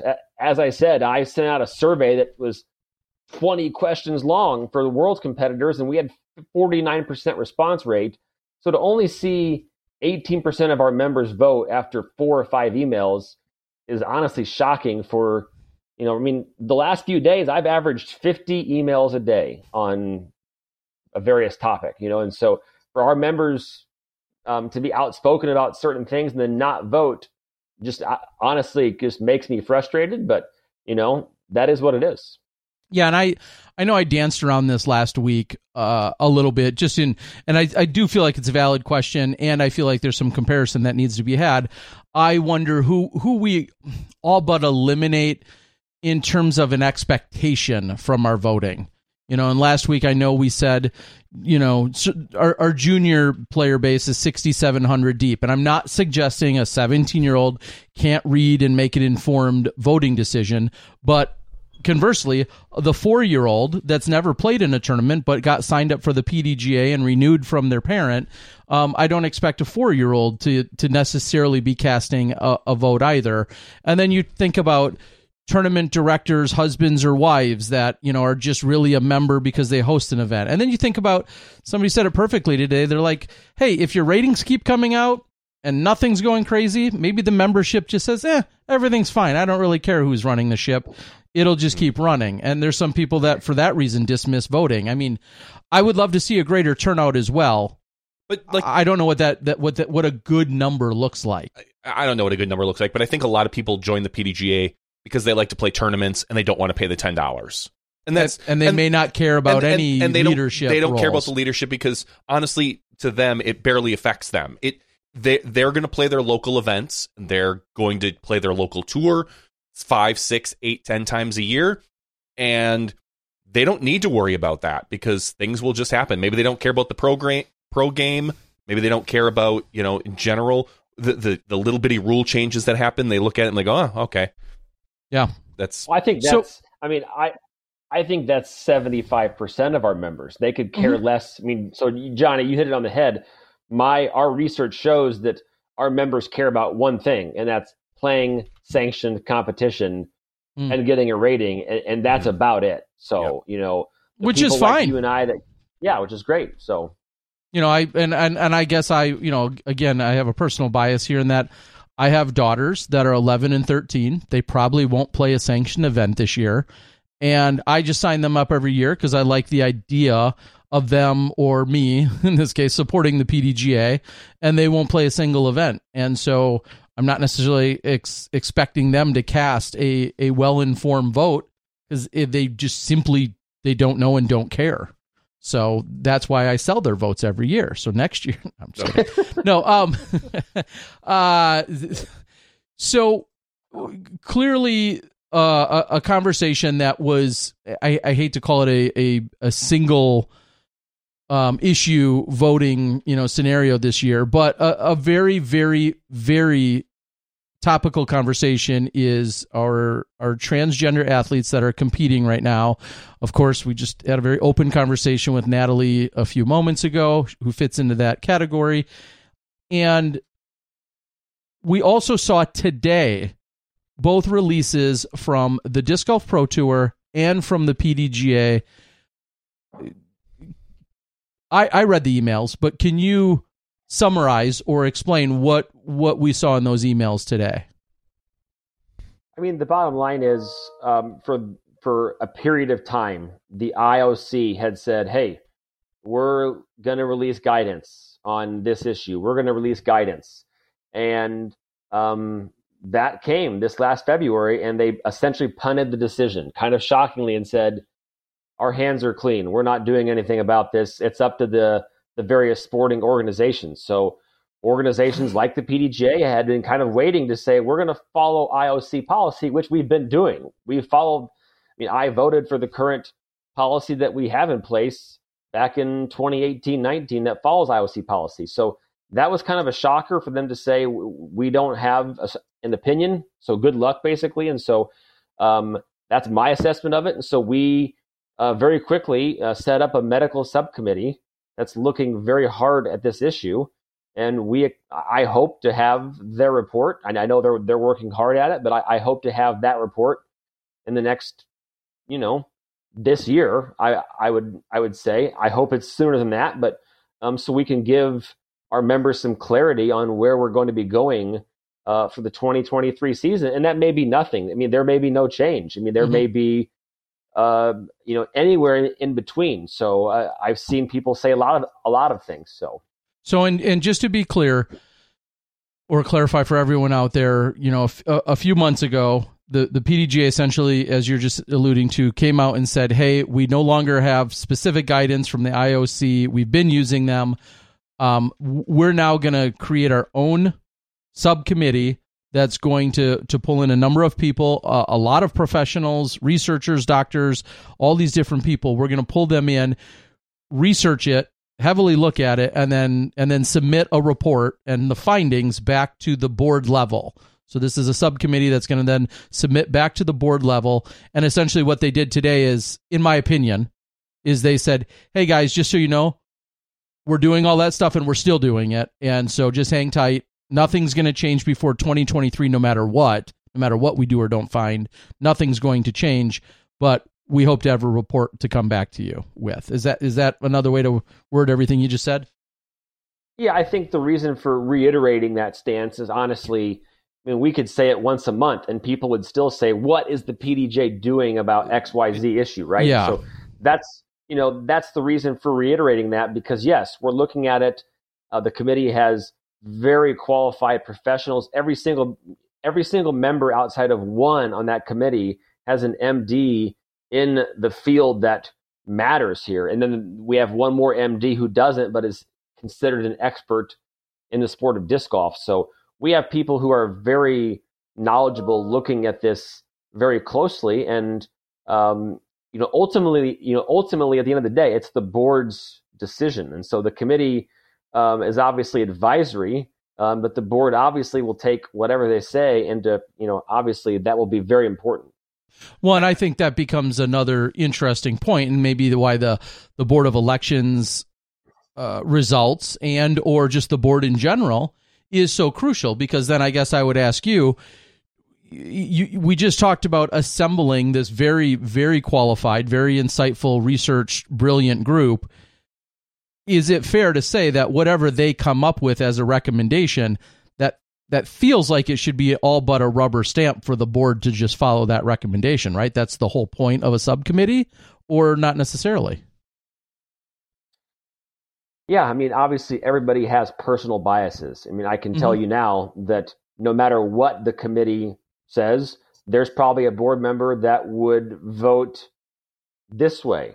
And no matter what the committee says, there's going to be a specific board member who I know would vote in the we're we're keeping things status quo, obviously. And so, sure. Uh, so, you know, I am somebody who is very interested in not just the scientific data, but I'm honestly as interested in hearing from specifically the FPO competitors. So, you know, hmm. if if we have scientific data that maybe is, you know, which in my opinion we're not going to get a definitive answer because there's not enough data. We don't have enough competitors that we're able to study over a period of years to even determine this, in my opinion. So, um, I'm sure the committee can still give us something, hopefully, but I'm more interested in hearing as well, you know, what do our competitors think? If it's something where it's 50-50, then I think that would that would be tough to probably, you know, look at. But um, I, I, think I'm very interested to hear what our competitors have to say about this.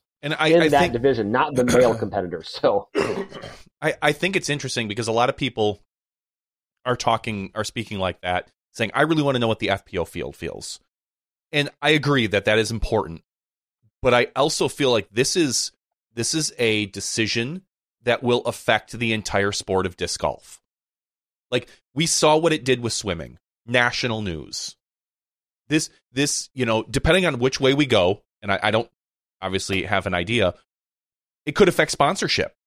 You could look at someone like a we'll just throw a, a guarantee mortgage, mm-hmm. guarantee rate, whoever the big sponsor was last year for the Pro Tour finale. If they look at whatever the decision is and they don't agree with it, they could pull their money. It's like, cool, thanks. We're not we're not interested now. If this is a this is a decision that not only affects the FPO, because if you look at the FPO and, and you weigh it like this, you say, hey, um, if you vote this way, we get X amount of much money. If you vote this way, mm-hmm. we are only going to get this amount of money. or and we don't know what that is. There's no way to know that in the future because until the decision is Yeah, made, I- we can't say. But but I And- think and this is a, a- bigger. This is bigger than just the that's a- FPO field, but it it, in, it involves the entire sport. And and that's a relevant point, but we don't want to get to the situation where we don't listen to our players and then Correct. LIV Golf and then then LIV Golf happens, right? And and we don't listen to the FPO players if they even feel the way that some people feel they feel. Then LIV Golf happens, and some group Mm-hmm. comes in, and all of a sudden the PGA Tour is now fractured by Mhm. this outside organization, and so because maybe they didn't listen to their players and they weren't paying them enough or whatever it is. And in this Sure. case, that's why I want to hear from the players because you know if if it's split or, or whatever it is, I think that's very relevant. But I Yeah. still would love to see as much scientific data as a, as there is, you know, available Agreed. to us. I, Yeah, I I completely mean- agree.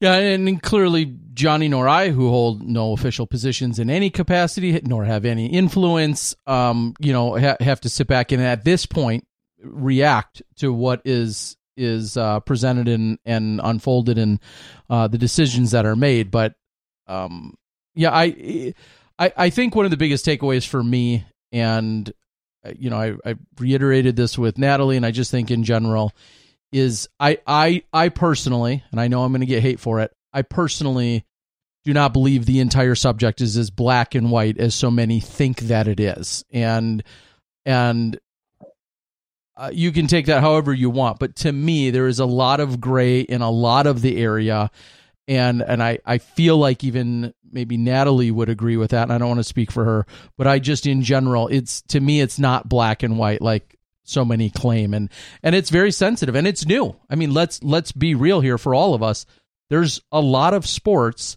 that are making a lot of different semi similar or semi different decisions about how they're moving forward and obviously swimming is the most recent but there's a lot of other sports that are continuing to look at their policies and where do we fall in line Yeah. and where does our research go i don't know i mean yeah Yeah, I would say it, it's disingenuous for anybody in disc golf, Natalie or somebody on the other side that would say she has a major advantage. It's disingenuous for them to say it with confidence Mhm. that there is or isn't an advantage. They, I would tell both of them, you, you're wrong. We, we don't have any definitive scientific study, even swimming when they came out and, and made this decision that you have to transition by I think you're saying by puberty. yeah i think uh yeah you hung up on us for a second nate hopefully you come back here Yeah, it's going to glitch out here for a second. I like to kind of do this. all right, Oh, Nate. you- sorry, you- you, you were saying You that said- if they you said transition, by, Yeah, I said, you know, swimming when they changed their policy and you had to transition, I think by the age of 12, you know, they said there was some data behind that and that drove their decision making, but you know, they didn't release that data. I mean, as the PDGA, we would love to see the data that, Mhm. that they're using and I mean, they're not releasing it and other organizations are keeping it tight to the chest, which means you know, whatever that means. So, Yeah. correct. I, I, yeah, um, I, I was gonna say I don't envy any of it, but it's clearly something that we're all working through as as both a frisbee family, but also as competitors, but also hopefully as compassionate humans and and understanding that this is this is these are all new newer territories that we're wading through as a relatively young sport. I mean, you think about so many other sports that are out there, and then you think about disc golf's only 45 years old and and having these conversations have really only been brought into the spotlight in the last few years uh it's it's uh it's it's all very heavy and and very delicate to work through that's for yeah, sure Yeah, and I would I- would say one more thing that that I think is very relevant. The people um, that want to you know limit participation for transgender athletes in the FPO division, uh, some of the vile things they say uh, not only are vile, but it hurts their credibility immensely, and honestly makes it less likely that you would see you know um, any sympathy towards them and and it could influence the decision the other way and so seeing hateful comments honestly makes people say man you know what May- i mean I want to have sympathy and empathy, no matter if I feel this way or that way. And so, seeing some of the vile emails that I get, which are, you know, Nate Heinold, you're disgusting because you allow blah blah blah blah blah to compete, and it's like, wow. I mean, that's that's like to me, I don't understand that at all. That's well, not going to help. It, if they want to make change, that's not going to help their position. So, I mean, it, it it comes to me that continues to go back to my other large talking point was let's discuss policy. Let's have adult conversations. Let's look at researchers. Let's look at uh, you know professionals that are dealing this and then let's have conversations that surround policy. Let's not bully the person or the people that are currently following the rules. That's that's my take on it and that even and that's a, will get yeah. blasted as well and that's fine but that's my takeaway. And that's a good take at the same time with, with what i just said that we should be you know, Natalie is following the rules. So is any transgender. They're following the rules that have been set out by the governing body of the sport. Um, and the people attacking her, you know, in those ways, they're 100% wrong. At the same time, um, it is not it is not automatically transphobic or wrong for someone to say that this person may have a competitive advantage. To me, that is not wrong to have that debate. I think both sides need to come off of these positions of if you say that somebody could have an advantage, that does not mean you're transphobic. On the same side, saying vile things is disgusting and that is not going to help your case at all. In fact, it means that you should be deleted off of the chat as Johnny's been doing. well, I mean, it's all, we're, all, not here. All the mods tonight have yeah, been and we're not, quite a bit. And I guess to that point, I think that's you know maybe you could speak to it or or or maybe we could blather on about it, but we've seen this earlier. The the disc golf pro tour specifically, and I believe the PDGA followed a very similar protocol of when things are posted to social media accounts, including including sometimes YouTube or Facebook or wherever, you can have conversations, but you but not in a an antagonizing and in a in a bullying fashion. And and we know, as per even a few people on our chat tonight, that they they don't they don't make a distinction and you just want to throw out free speech and you that with free speech you think you can say whatever you want. Uh, unfortunately that's just not the case and and someone who's hosting on that platform whether it's the PDGA or the Pro Tour does not have to put up with you being a bully. And I think just people can't wrap their head around that and and uh, I I hope all those people that that are are yelling free speech I hope they let their eight and ten year old kids talk to him any way they want. Yeah, free speech, free speech, mom. Yeah, I'd have got. I tell you what, I'd have four knuckles across my cheek if that happened.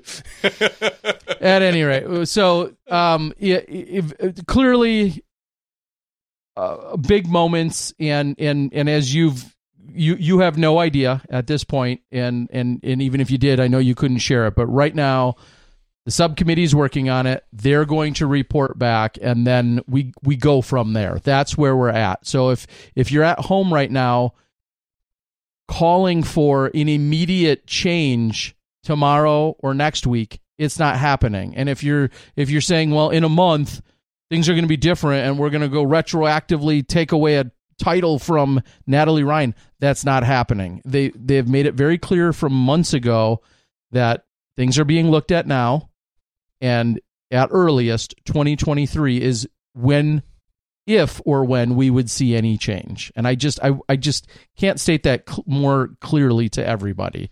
So. Yeah and I, and I would say my goal will be to be as transparent as possible. If there is a change or if there's not a change i will want to try to give as much information as we can and why that decision was made. I'm sure that the lawyers may tell me otherwise, but I would love for our members to be able to know because th- this is going to be if it comes to the vote and we have to make a decision, it, it's going to be. I mean, it's not going to be. It's not going to be fun. No one. I mean, I don't want to have to be in that position to look at the data and potentially, you know, go one way or the other. But that's the that's the you know that's the job, and so I will want to try to get as much out there as we can. But yes, the the timeline you stated uh, is correct, and and I obviously hope that we have you know information sooner than later. But I also don't want the committee to rush the job. So, well, as I've said before, I'll let those professionals do their job, do their work, and uh, I'll be excited to see what the findings are when they come back with them because I'm not about to interject uh, any anything where I'm going to actually be useful or uh, insightful to them. The the only I don't say problem is the wrong word. The, the the only issue that I see happening is if the PDGA addresses it and we don't see it and we don't see a change, we're never going to hear the end of it. It's that's just the way it's going to be because as as long as it happens, it it's not going to matter to some people, which is unfortunate. And we we'll be able to point at the rules for the rest of our lives, just like we do this year. And I think that you're still going to get people that are going to scream PDGA needs to change the rules even after they make a decision. Yeah, no, so yeah, I mean, and, and that's fine. I'm I'm still mad at the PDGA for changing the master's age from 35 to 40. Yeah, and that was done in 15 years, 18 years ago, 20 oh, years ago, 20, 20 yeah, 20 years ago. uh, Nate, I I think because you are here, this is a, a and, and we are you know largely talking policy. A lot of people will naturally go to you know the, the, a conversation that we had just a week or two ago with one of our uh, elite level players getting disqualified. And and I don't want to go to that specifically at all. What I want to go to though is the policy surrounding how that gets dealt with on a very generic level I, I I'm not even concerned about him I'm concerned about what does the disciplinary policy and procedure look like? I think this is a great opportunity for us to share with the world because, again, a lot of people have it twisted as to what they think should happen. How does the entire process unfold? Yeah, um, who are you talking about? So I, am going to pull a Terry there. So I'm just kidding. Yeah, so, see if I'm on the list. I should yeah, be suspended, um, yeah. probably. You no, stole you a disc, I heard. Yes, yes. Yeah, I was stealing discs from the. Stole the disc I was stealing discs on uh, on hole three this weekend. That's what I was doing. Right. Yeah. Don't, yeah. don't you know that was my ESP force in the woods? No. so uh, probably. Nate, Nate we, yeah, we need to talk about this because Terry was giving an unfair competitive advantage to Paige Pierce by helping her try to find her disc. Not every group gets wow. that. Not every group has a tear bear running every, around in the woods. I'm I'm just saying that we need to address this uh, very soon before this gets out of hand. Yes. Suspend me. Yeah, so don't make me walk that course again. Just suspend me. With the SmashBoxx disciplinary committee. All right, let let's talk about the answer, process yeah, though. To answer your question, um, you know, a TD or an official at a tournament uh, has the ability to, um, or or somebody affected by the you know that that uh, incident has the ability to turn in a discipline complaint, which goes to a volunteer committee um, that answers to the PDGA board um, and subsequently the PDGA board president. So the, the, staff is not really involved. The committee looks at it. The chair of the committee is is unknown to the public. It's listed on the PDJ site. We keep uh, the rest of the members of that committee private for you know security reasons. To be honest, just if if there's mm-hmm. a suspension and we don't want members to be attacked online or you know in person, I suppose, but um, they look at it, they will immediately do a very short investigation of the report. And if they find it credible, uh, they will vote to then look at the case or not look at the case. And so hmm. um, that's the process to even start the process. And then once they've agreed to look at the case, they will pull together the evidence um, with statements, potential video evidence. Um, if it's available, which is rare to be honest, but um, statements from the accused of any witnesses. Uh, the chair pulls all that together, sends it to the committee. They review that based on guidelines that we have posted, Class A suspensions, Class B, etc. Um, you know, everything is in there from intimidation uh, of an official to you know to cheating to um, re- you know, requesting a refund that you weren't entitled to and not giving the money back to the TD, which we've seen a bunch of those cases. Um, they make their decision, and then it comes to the uh, board president to confirm that they made the correct decision. Um, you know that then uh, the member then gets a letter uh, that says they've been put on probation or suspended, and, and if they don't get suspended, um, then nothing comes of it. Um, that member then has the right, I think, 30 days to appeal. If they appeal, it then goes um, to a few members of the board who review the case more in depth. Um, so the board president really just confirms the decision that they followed the guidelines. Um, though the board president could determine that the punishment was too severe or not severe enough and make up his or her own decision. Um, but the appeal then, you know, could be for any reason. Um, the committee also could look at mitigating factors. Did the person apologize immediately? Did they show remorse? Those kind of things. Okay. So just to be clear for the world, this is the policy. This is the procedure for any scenario. Uh, this is how things get played out. And I think there's a lot of people that feel as if there's uh, it's kind of it you pick and choose in which this procedure unfolds and you don't this is how it always goes you know in taking the steps that you just described and so um, I, I, think correct. that's worth sharing. And, and of course, we've had a high profile player that may or may not be involved in that in some capacity. Um, but I do think it's important because there's a lot of people wondering how does the process work and what will happen from here. And, and that's exactly where we're at. So, and, and the process some, you know, sometimes takes two to four weeks. And, sure. And so just sometimes people don't respond. Um, and mm-hmm. we give them 72 hours to respond. If they choose not to respond, that that you know it is used in their case, obviously. So it, if they choose not to, you know, give information, that's relevant. So, uh, and and this is kind of a funny side note that, uh, first of all, uh, everyone that's on any form of probation or suspension is currently listed on a disciplinary chart that is uh, accessible by anyone. Uh, it's out there on the PDGA website. Uh, it doesn't take much to find it. I, I came across it just the other day, and and maybe this is of note, Nate. What what's the number one reason that people are suspended or put on probation? Uh, cheating, unfortunately. So, um, and it's very easy to track nowadays because we have scoring apps and we can see if people are changing scores and, and and maybe you changed it once and you had a reason and that makes sense but um, if your group says you're cheating and they have a, a, scorecard to prove it and we can see in the scoring app that you changed your score four different times but nobody's up you know nobody else's score got changed you know we're going to present that data to you and you can choose to, to, to deny it but um, you are not innocent until proven guilty um, that is not the hmm. law doctrine that we have to follow so um, you know, and so if there's enough evidence, um, you know, and it's overwhelming enough, there's you are not automatically innocent in, mm. in terms of discipline. Um, this is not a court of law, you know, and so sure. um, private organization. They're very yes, if they're very confident that you did this, um, they don't have to prove their case, you know, beyond a reasonable doubt. So uh, I thought what you were going to say, honestly, is that, uh, and maybe maybe it's because it's lessened throughout the years. It felt as if for many years the number one people reason people were suspended was uh, a a person runs a tournament and then fails to submit either the tournament results and or the money that's associated with running the tournament. It's it's not uncommon for somebody to host a B tier or a C tier and at the end of the tournament not only do they have to you know, they used to have to do a lot more work, but they'd have to submit a few things to make the tournament official and then send in anywhere from 200 to $500 depending on what they collected.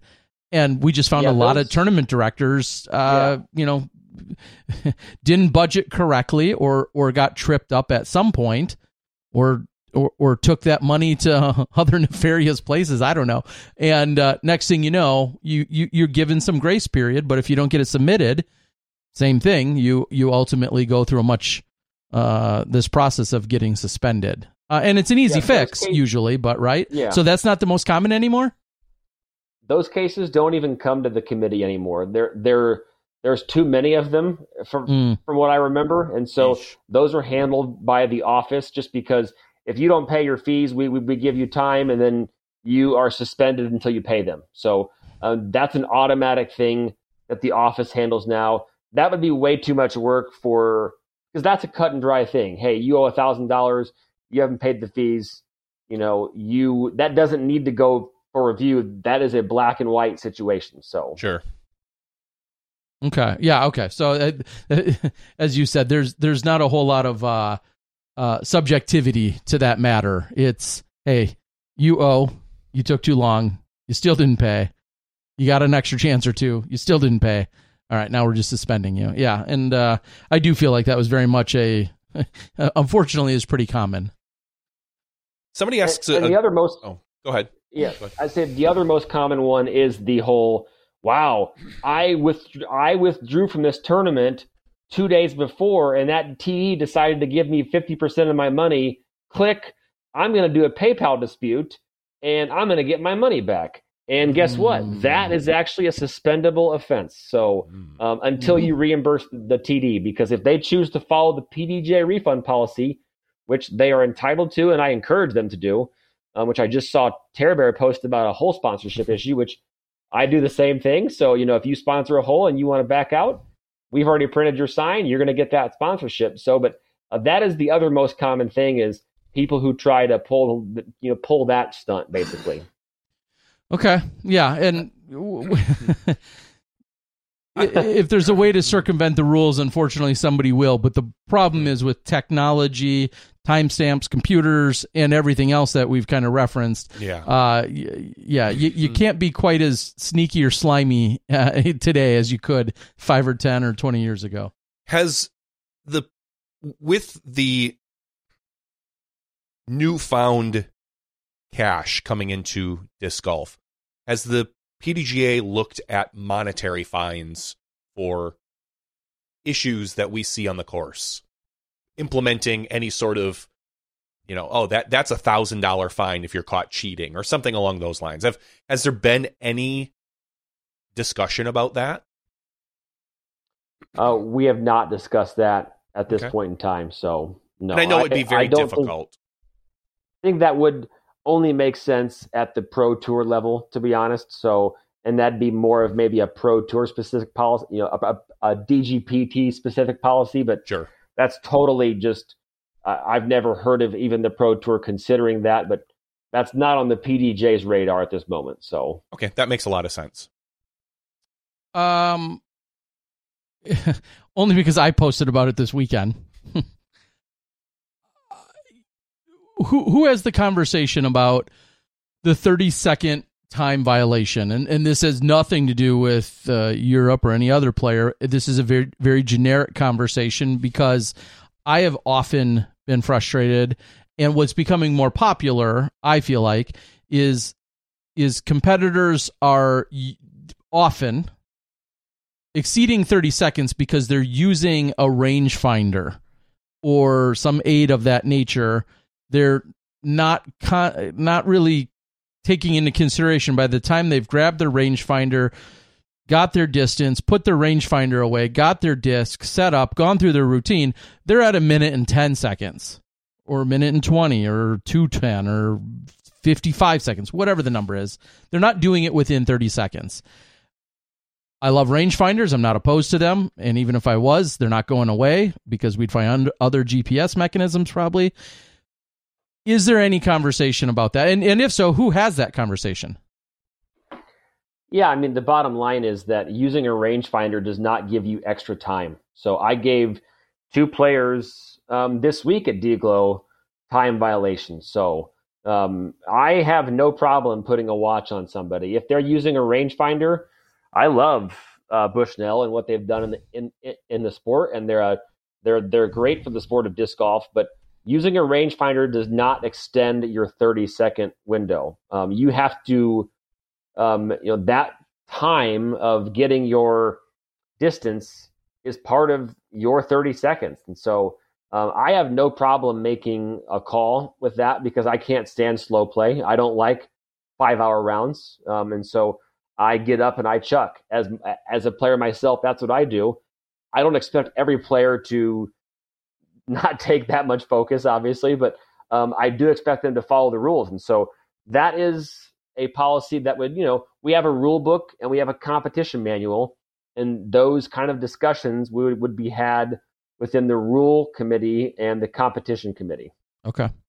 Okay. And, and I'm, again, it this that was a generic comment. Um, I it's becoming more common, and I'm not I'm not equating that to the to the person that's in the nastiest of rough off the fairway and for the first time in the entire round they arguably took 34 seconds that is not what I, I do i do not equate that to the person that as i described uses a rangefinder in a wide open field they do it every hole every other shot and everything is taking a minute and nine seconds. To me those are not those are not the same conversation pieces but nonetheless. Hey, hey, hey! I don't des- I, I don't only design courses that take five hours. I, I, I, see that comment. So, I know. I was going to say you don't like you don't like that, and then we're playing Northwoods. That's like no, Northwood Black and and Ledgestone or not Ledgestone, Eureka. but uh, Glow and Eureka. Yeah, No, no, let's no, just take Eureka- eight and a half hours at Northwood Black. They love that. I we all love Oh. that.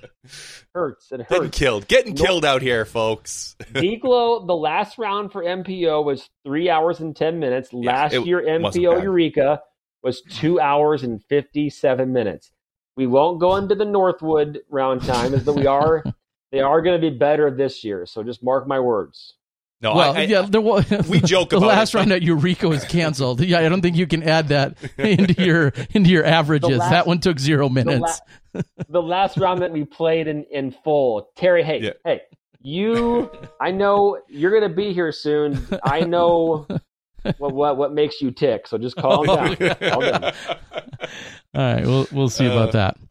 Uh, Nate, uh, uh, do do you have anything else to share with the world? Uh, and really, I, I mean, I, I leave that as per, uh, very open ended. It could be Ledgestone, it could be PDGA, it could be um, insurance, it could be um, your sister's great cooking and baking. I, I don't care. Do you get you got anything to share?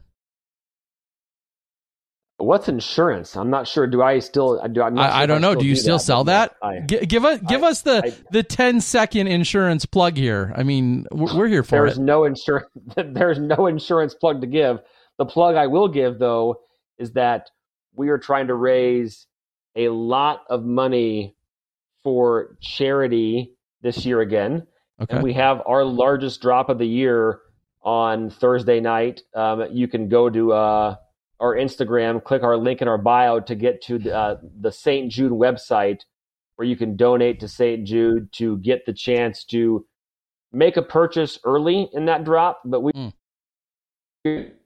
clear Malta, but we have wonderful discs that we're dropping. We have 30 different molds and Yuli molds, McBeth, Paige molds, all of the above, Zuca carts, range finders. So uh, the purpose of that drop is to raise over a hundred thousand dollars for St. Jude and, and the Paul McBeth Foundation, and to support the efforts to continue to push the Ledgestone added cash and and to the next com is where you can you can show up to work next week and I'll I'll hook you up. All right. I like it. We'll make sure everyone gets out there. Again, yeah, you you have what's the total number in terms of uh, charitable contributions in the last six or eight years combined? Uh, St. Jude, Paul McBeth uh, Foundation, and others. You play. What what's the what are the totals? I'm gonna You know? look it up, but it's uh three hundred and eighty two thousand dollars. three hundred and eighty-two thousand dollars has been uh, has been coll- uh, collected and then uh, and then dispersed to various charities. Largely being St. Jude has been your biggest recipient over uh, throughout the years over there, St. Jude uh, Children's Hospital. So it's it's so awesome to see those additional ties and uh, you know c- community outreach locally and you know with what McBeth does and and worldwide it's uh it is truly incredible Mm. mm. we cut out on him Yeah, uh, i'm guessing uh i'm guessing his mother chimed in nate nate sweetie pie has uh has to go has to go Uh. night night here pretty soon um but We're- all right All right, we'll cut that. Thanks a lot, Nate. He might jump, he might hop back in, but we're just going to kind of call it for now. Um, much appreciated for all the input that Nate has given us uh, in regards to TDing and PDGA policy. All basically anything you want to know. Nate has information on it. Yeah. So uh, make sure you check it out. Uh, I, I, I think wanna- you can go right to the Ledgestone website. Is Yeah, that right? uh, Or- I believe. Let me double check on my connection. Yeah, if you go to shopledgestone.com, it says the drop August 4th. the drop. I, Okay. I'm pretty sure. I'm going to put the link in the YouTube chat there, uh, but it is the drop on August 4th. Sounds like uh, sounds like where I was last week uh, in Illinois. You were at the drop. Six Flags Great America, but that's another story. All right. Um I think that is uh that's good on Nate's end. So Nate, we do appreciate it. Sorry, it sounds like you're you ran out of internets at uh, at Ledgestone uh over there, but certainly looking forward to it and um yeah, I I'm I'm going to have a unique role I'll personally just say uh next week I am not scheduled to be part of the Disc Golf Pro Tour media team. Thank goodness. Uh, yeah, I will be out of your hair, Johnny. Whew. And uh, I, I will be helping Nate and the event crew. I've I've had a long history. Well before he was on the Disc Golf Pro Tour, uh, I was doing work with Nate and this event uh, very back in the in the very very early days of this event, as it spans more than ten years. And so, uh, excited to be part of helping out. Last year, I even had a, a goofy role in that I was there for a couple days, did a few things, and then I had to leave for my uh, half sister's wedding. So I wasn't even there for the conclusion. But according to Calvin and Ricky, I didn't miss much on that final round. So, no. Cold. yeesh. All right. So we'll we'll have a definitive winner hopefully this year. All right. I think that's uh that's it for uh, actual real business, as far as I can tell. We got all the real business done, didn't we? We we certainly did. I think we got plenty of information out there. I also will have um, lots more to talk about. We'll uh, chit chat here in the after show. But I think in terms of the regular show, unless you have anything wild or crazy that we have to touch on, Johnny, you don't. I don't. Okay, either do I. We're gonna call it. Uh, we're gonna head into the after show. If you've been here before, I'm sorry. And if you're new here, well, when we head into the after show, we usually usually largely separate ourselves from uh, the, the more the slightly more serious content that you find in the regular show. Uh, we could still get into some other topics. We read things off the message board. Uh, we always read the things off the super chat even faster if you're looking to put it in there in the message board. And some of our topics will be both disc golf and non disc golf related. If you have something for us put it into the chat and we can react accordingly. Or we might ignore it if it's if it's ignorable. YouTube chat, preferably. Yes, that I mean, we, the- we do see the- the, other the chats, ideal but place. you will not get to interact with other people because they will not see you. And there were at least postings of a lot of people saying that they they had a a tie or a vested interest in this evening's show and, and a lot of them saying even from an international perspective and some people had said they set alarms so that they could partake in in watching and listening to the conversations tonight and if you did that uh bless you uh, hopefully we provided some insight and hopefully we uh, we touched on the subjects and and um had an enjoyable experience that was as uh, ad- adult and civil as as we could bring for you. So we do appreciate anyone that would take that kind of dedication to set an alarm in another country just to get up and listen uh, to what we had to say live. and I'm going to be spending the next two to four days, as well as you will, hopefully, monitoring the comments on this podcast. Yeah, and and, And uh, YouTube. and unfortunately, Not some- just the live chat, but the comments. Yeah, and sometimes it's it's easier just to turn them off. And again, we don't need to go down that whole free Speech. speech uh, censorship argument. But uh, if you don't if you don't bully anybody, you you don't get your comment deleted. That's kind of usually how it goes. So we appreciate you. You may not appreciate us, and that's fine too. But thanks for joining us. Uh, thank you to Natalie Ryan, our champion at DGLO this last weekend. Congrats, of course, to Calvin Heimburg and and Corey Ellis who put up the fight that he did. Uh, congratulations to Calvin, though. We just had him here in studio a few weeks ago, and uh, I'm not saying it's a SmashBoxx bump, but he was here. He literally on spent the night. Yeah, and then went to Europe and came back. But yeah, negating that 12th and 8th place finish. Don't worry about those. But uh, Nate Heinold, also thank you for wearing the hat of tournament director as well as uh, PDGA board president. We appreciate the additional insight we got from a PDGA's perspective. For Johnny V, I'm Terry Miller, the disc golf guy. That's been welcome to the 414 podcast of SmashBoxx TV. We're going to take a very quick break and we'll be back with our after show. We'll see you then. You step inside the SmashBoxx. Thank you to our $2 and above patrons. Your name is listed below in the credits. If you are interested in being listed as a producer in the SmashBoxx TV credits and supporting this and other fine podcasts, please visit patreon.com slash smashboxtv.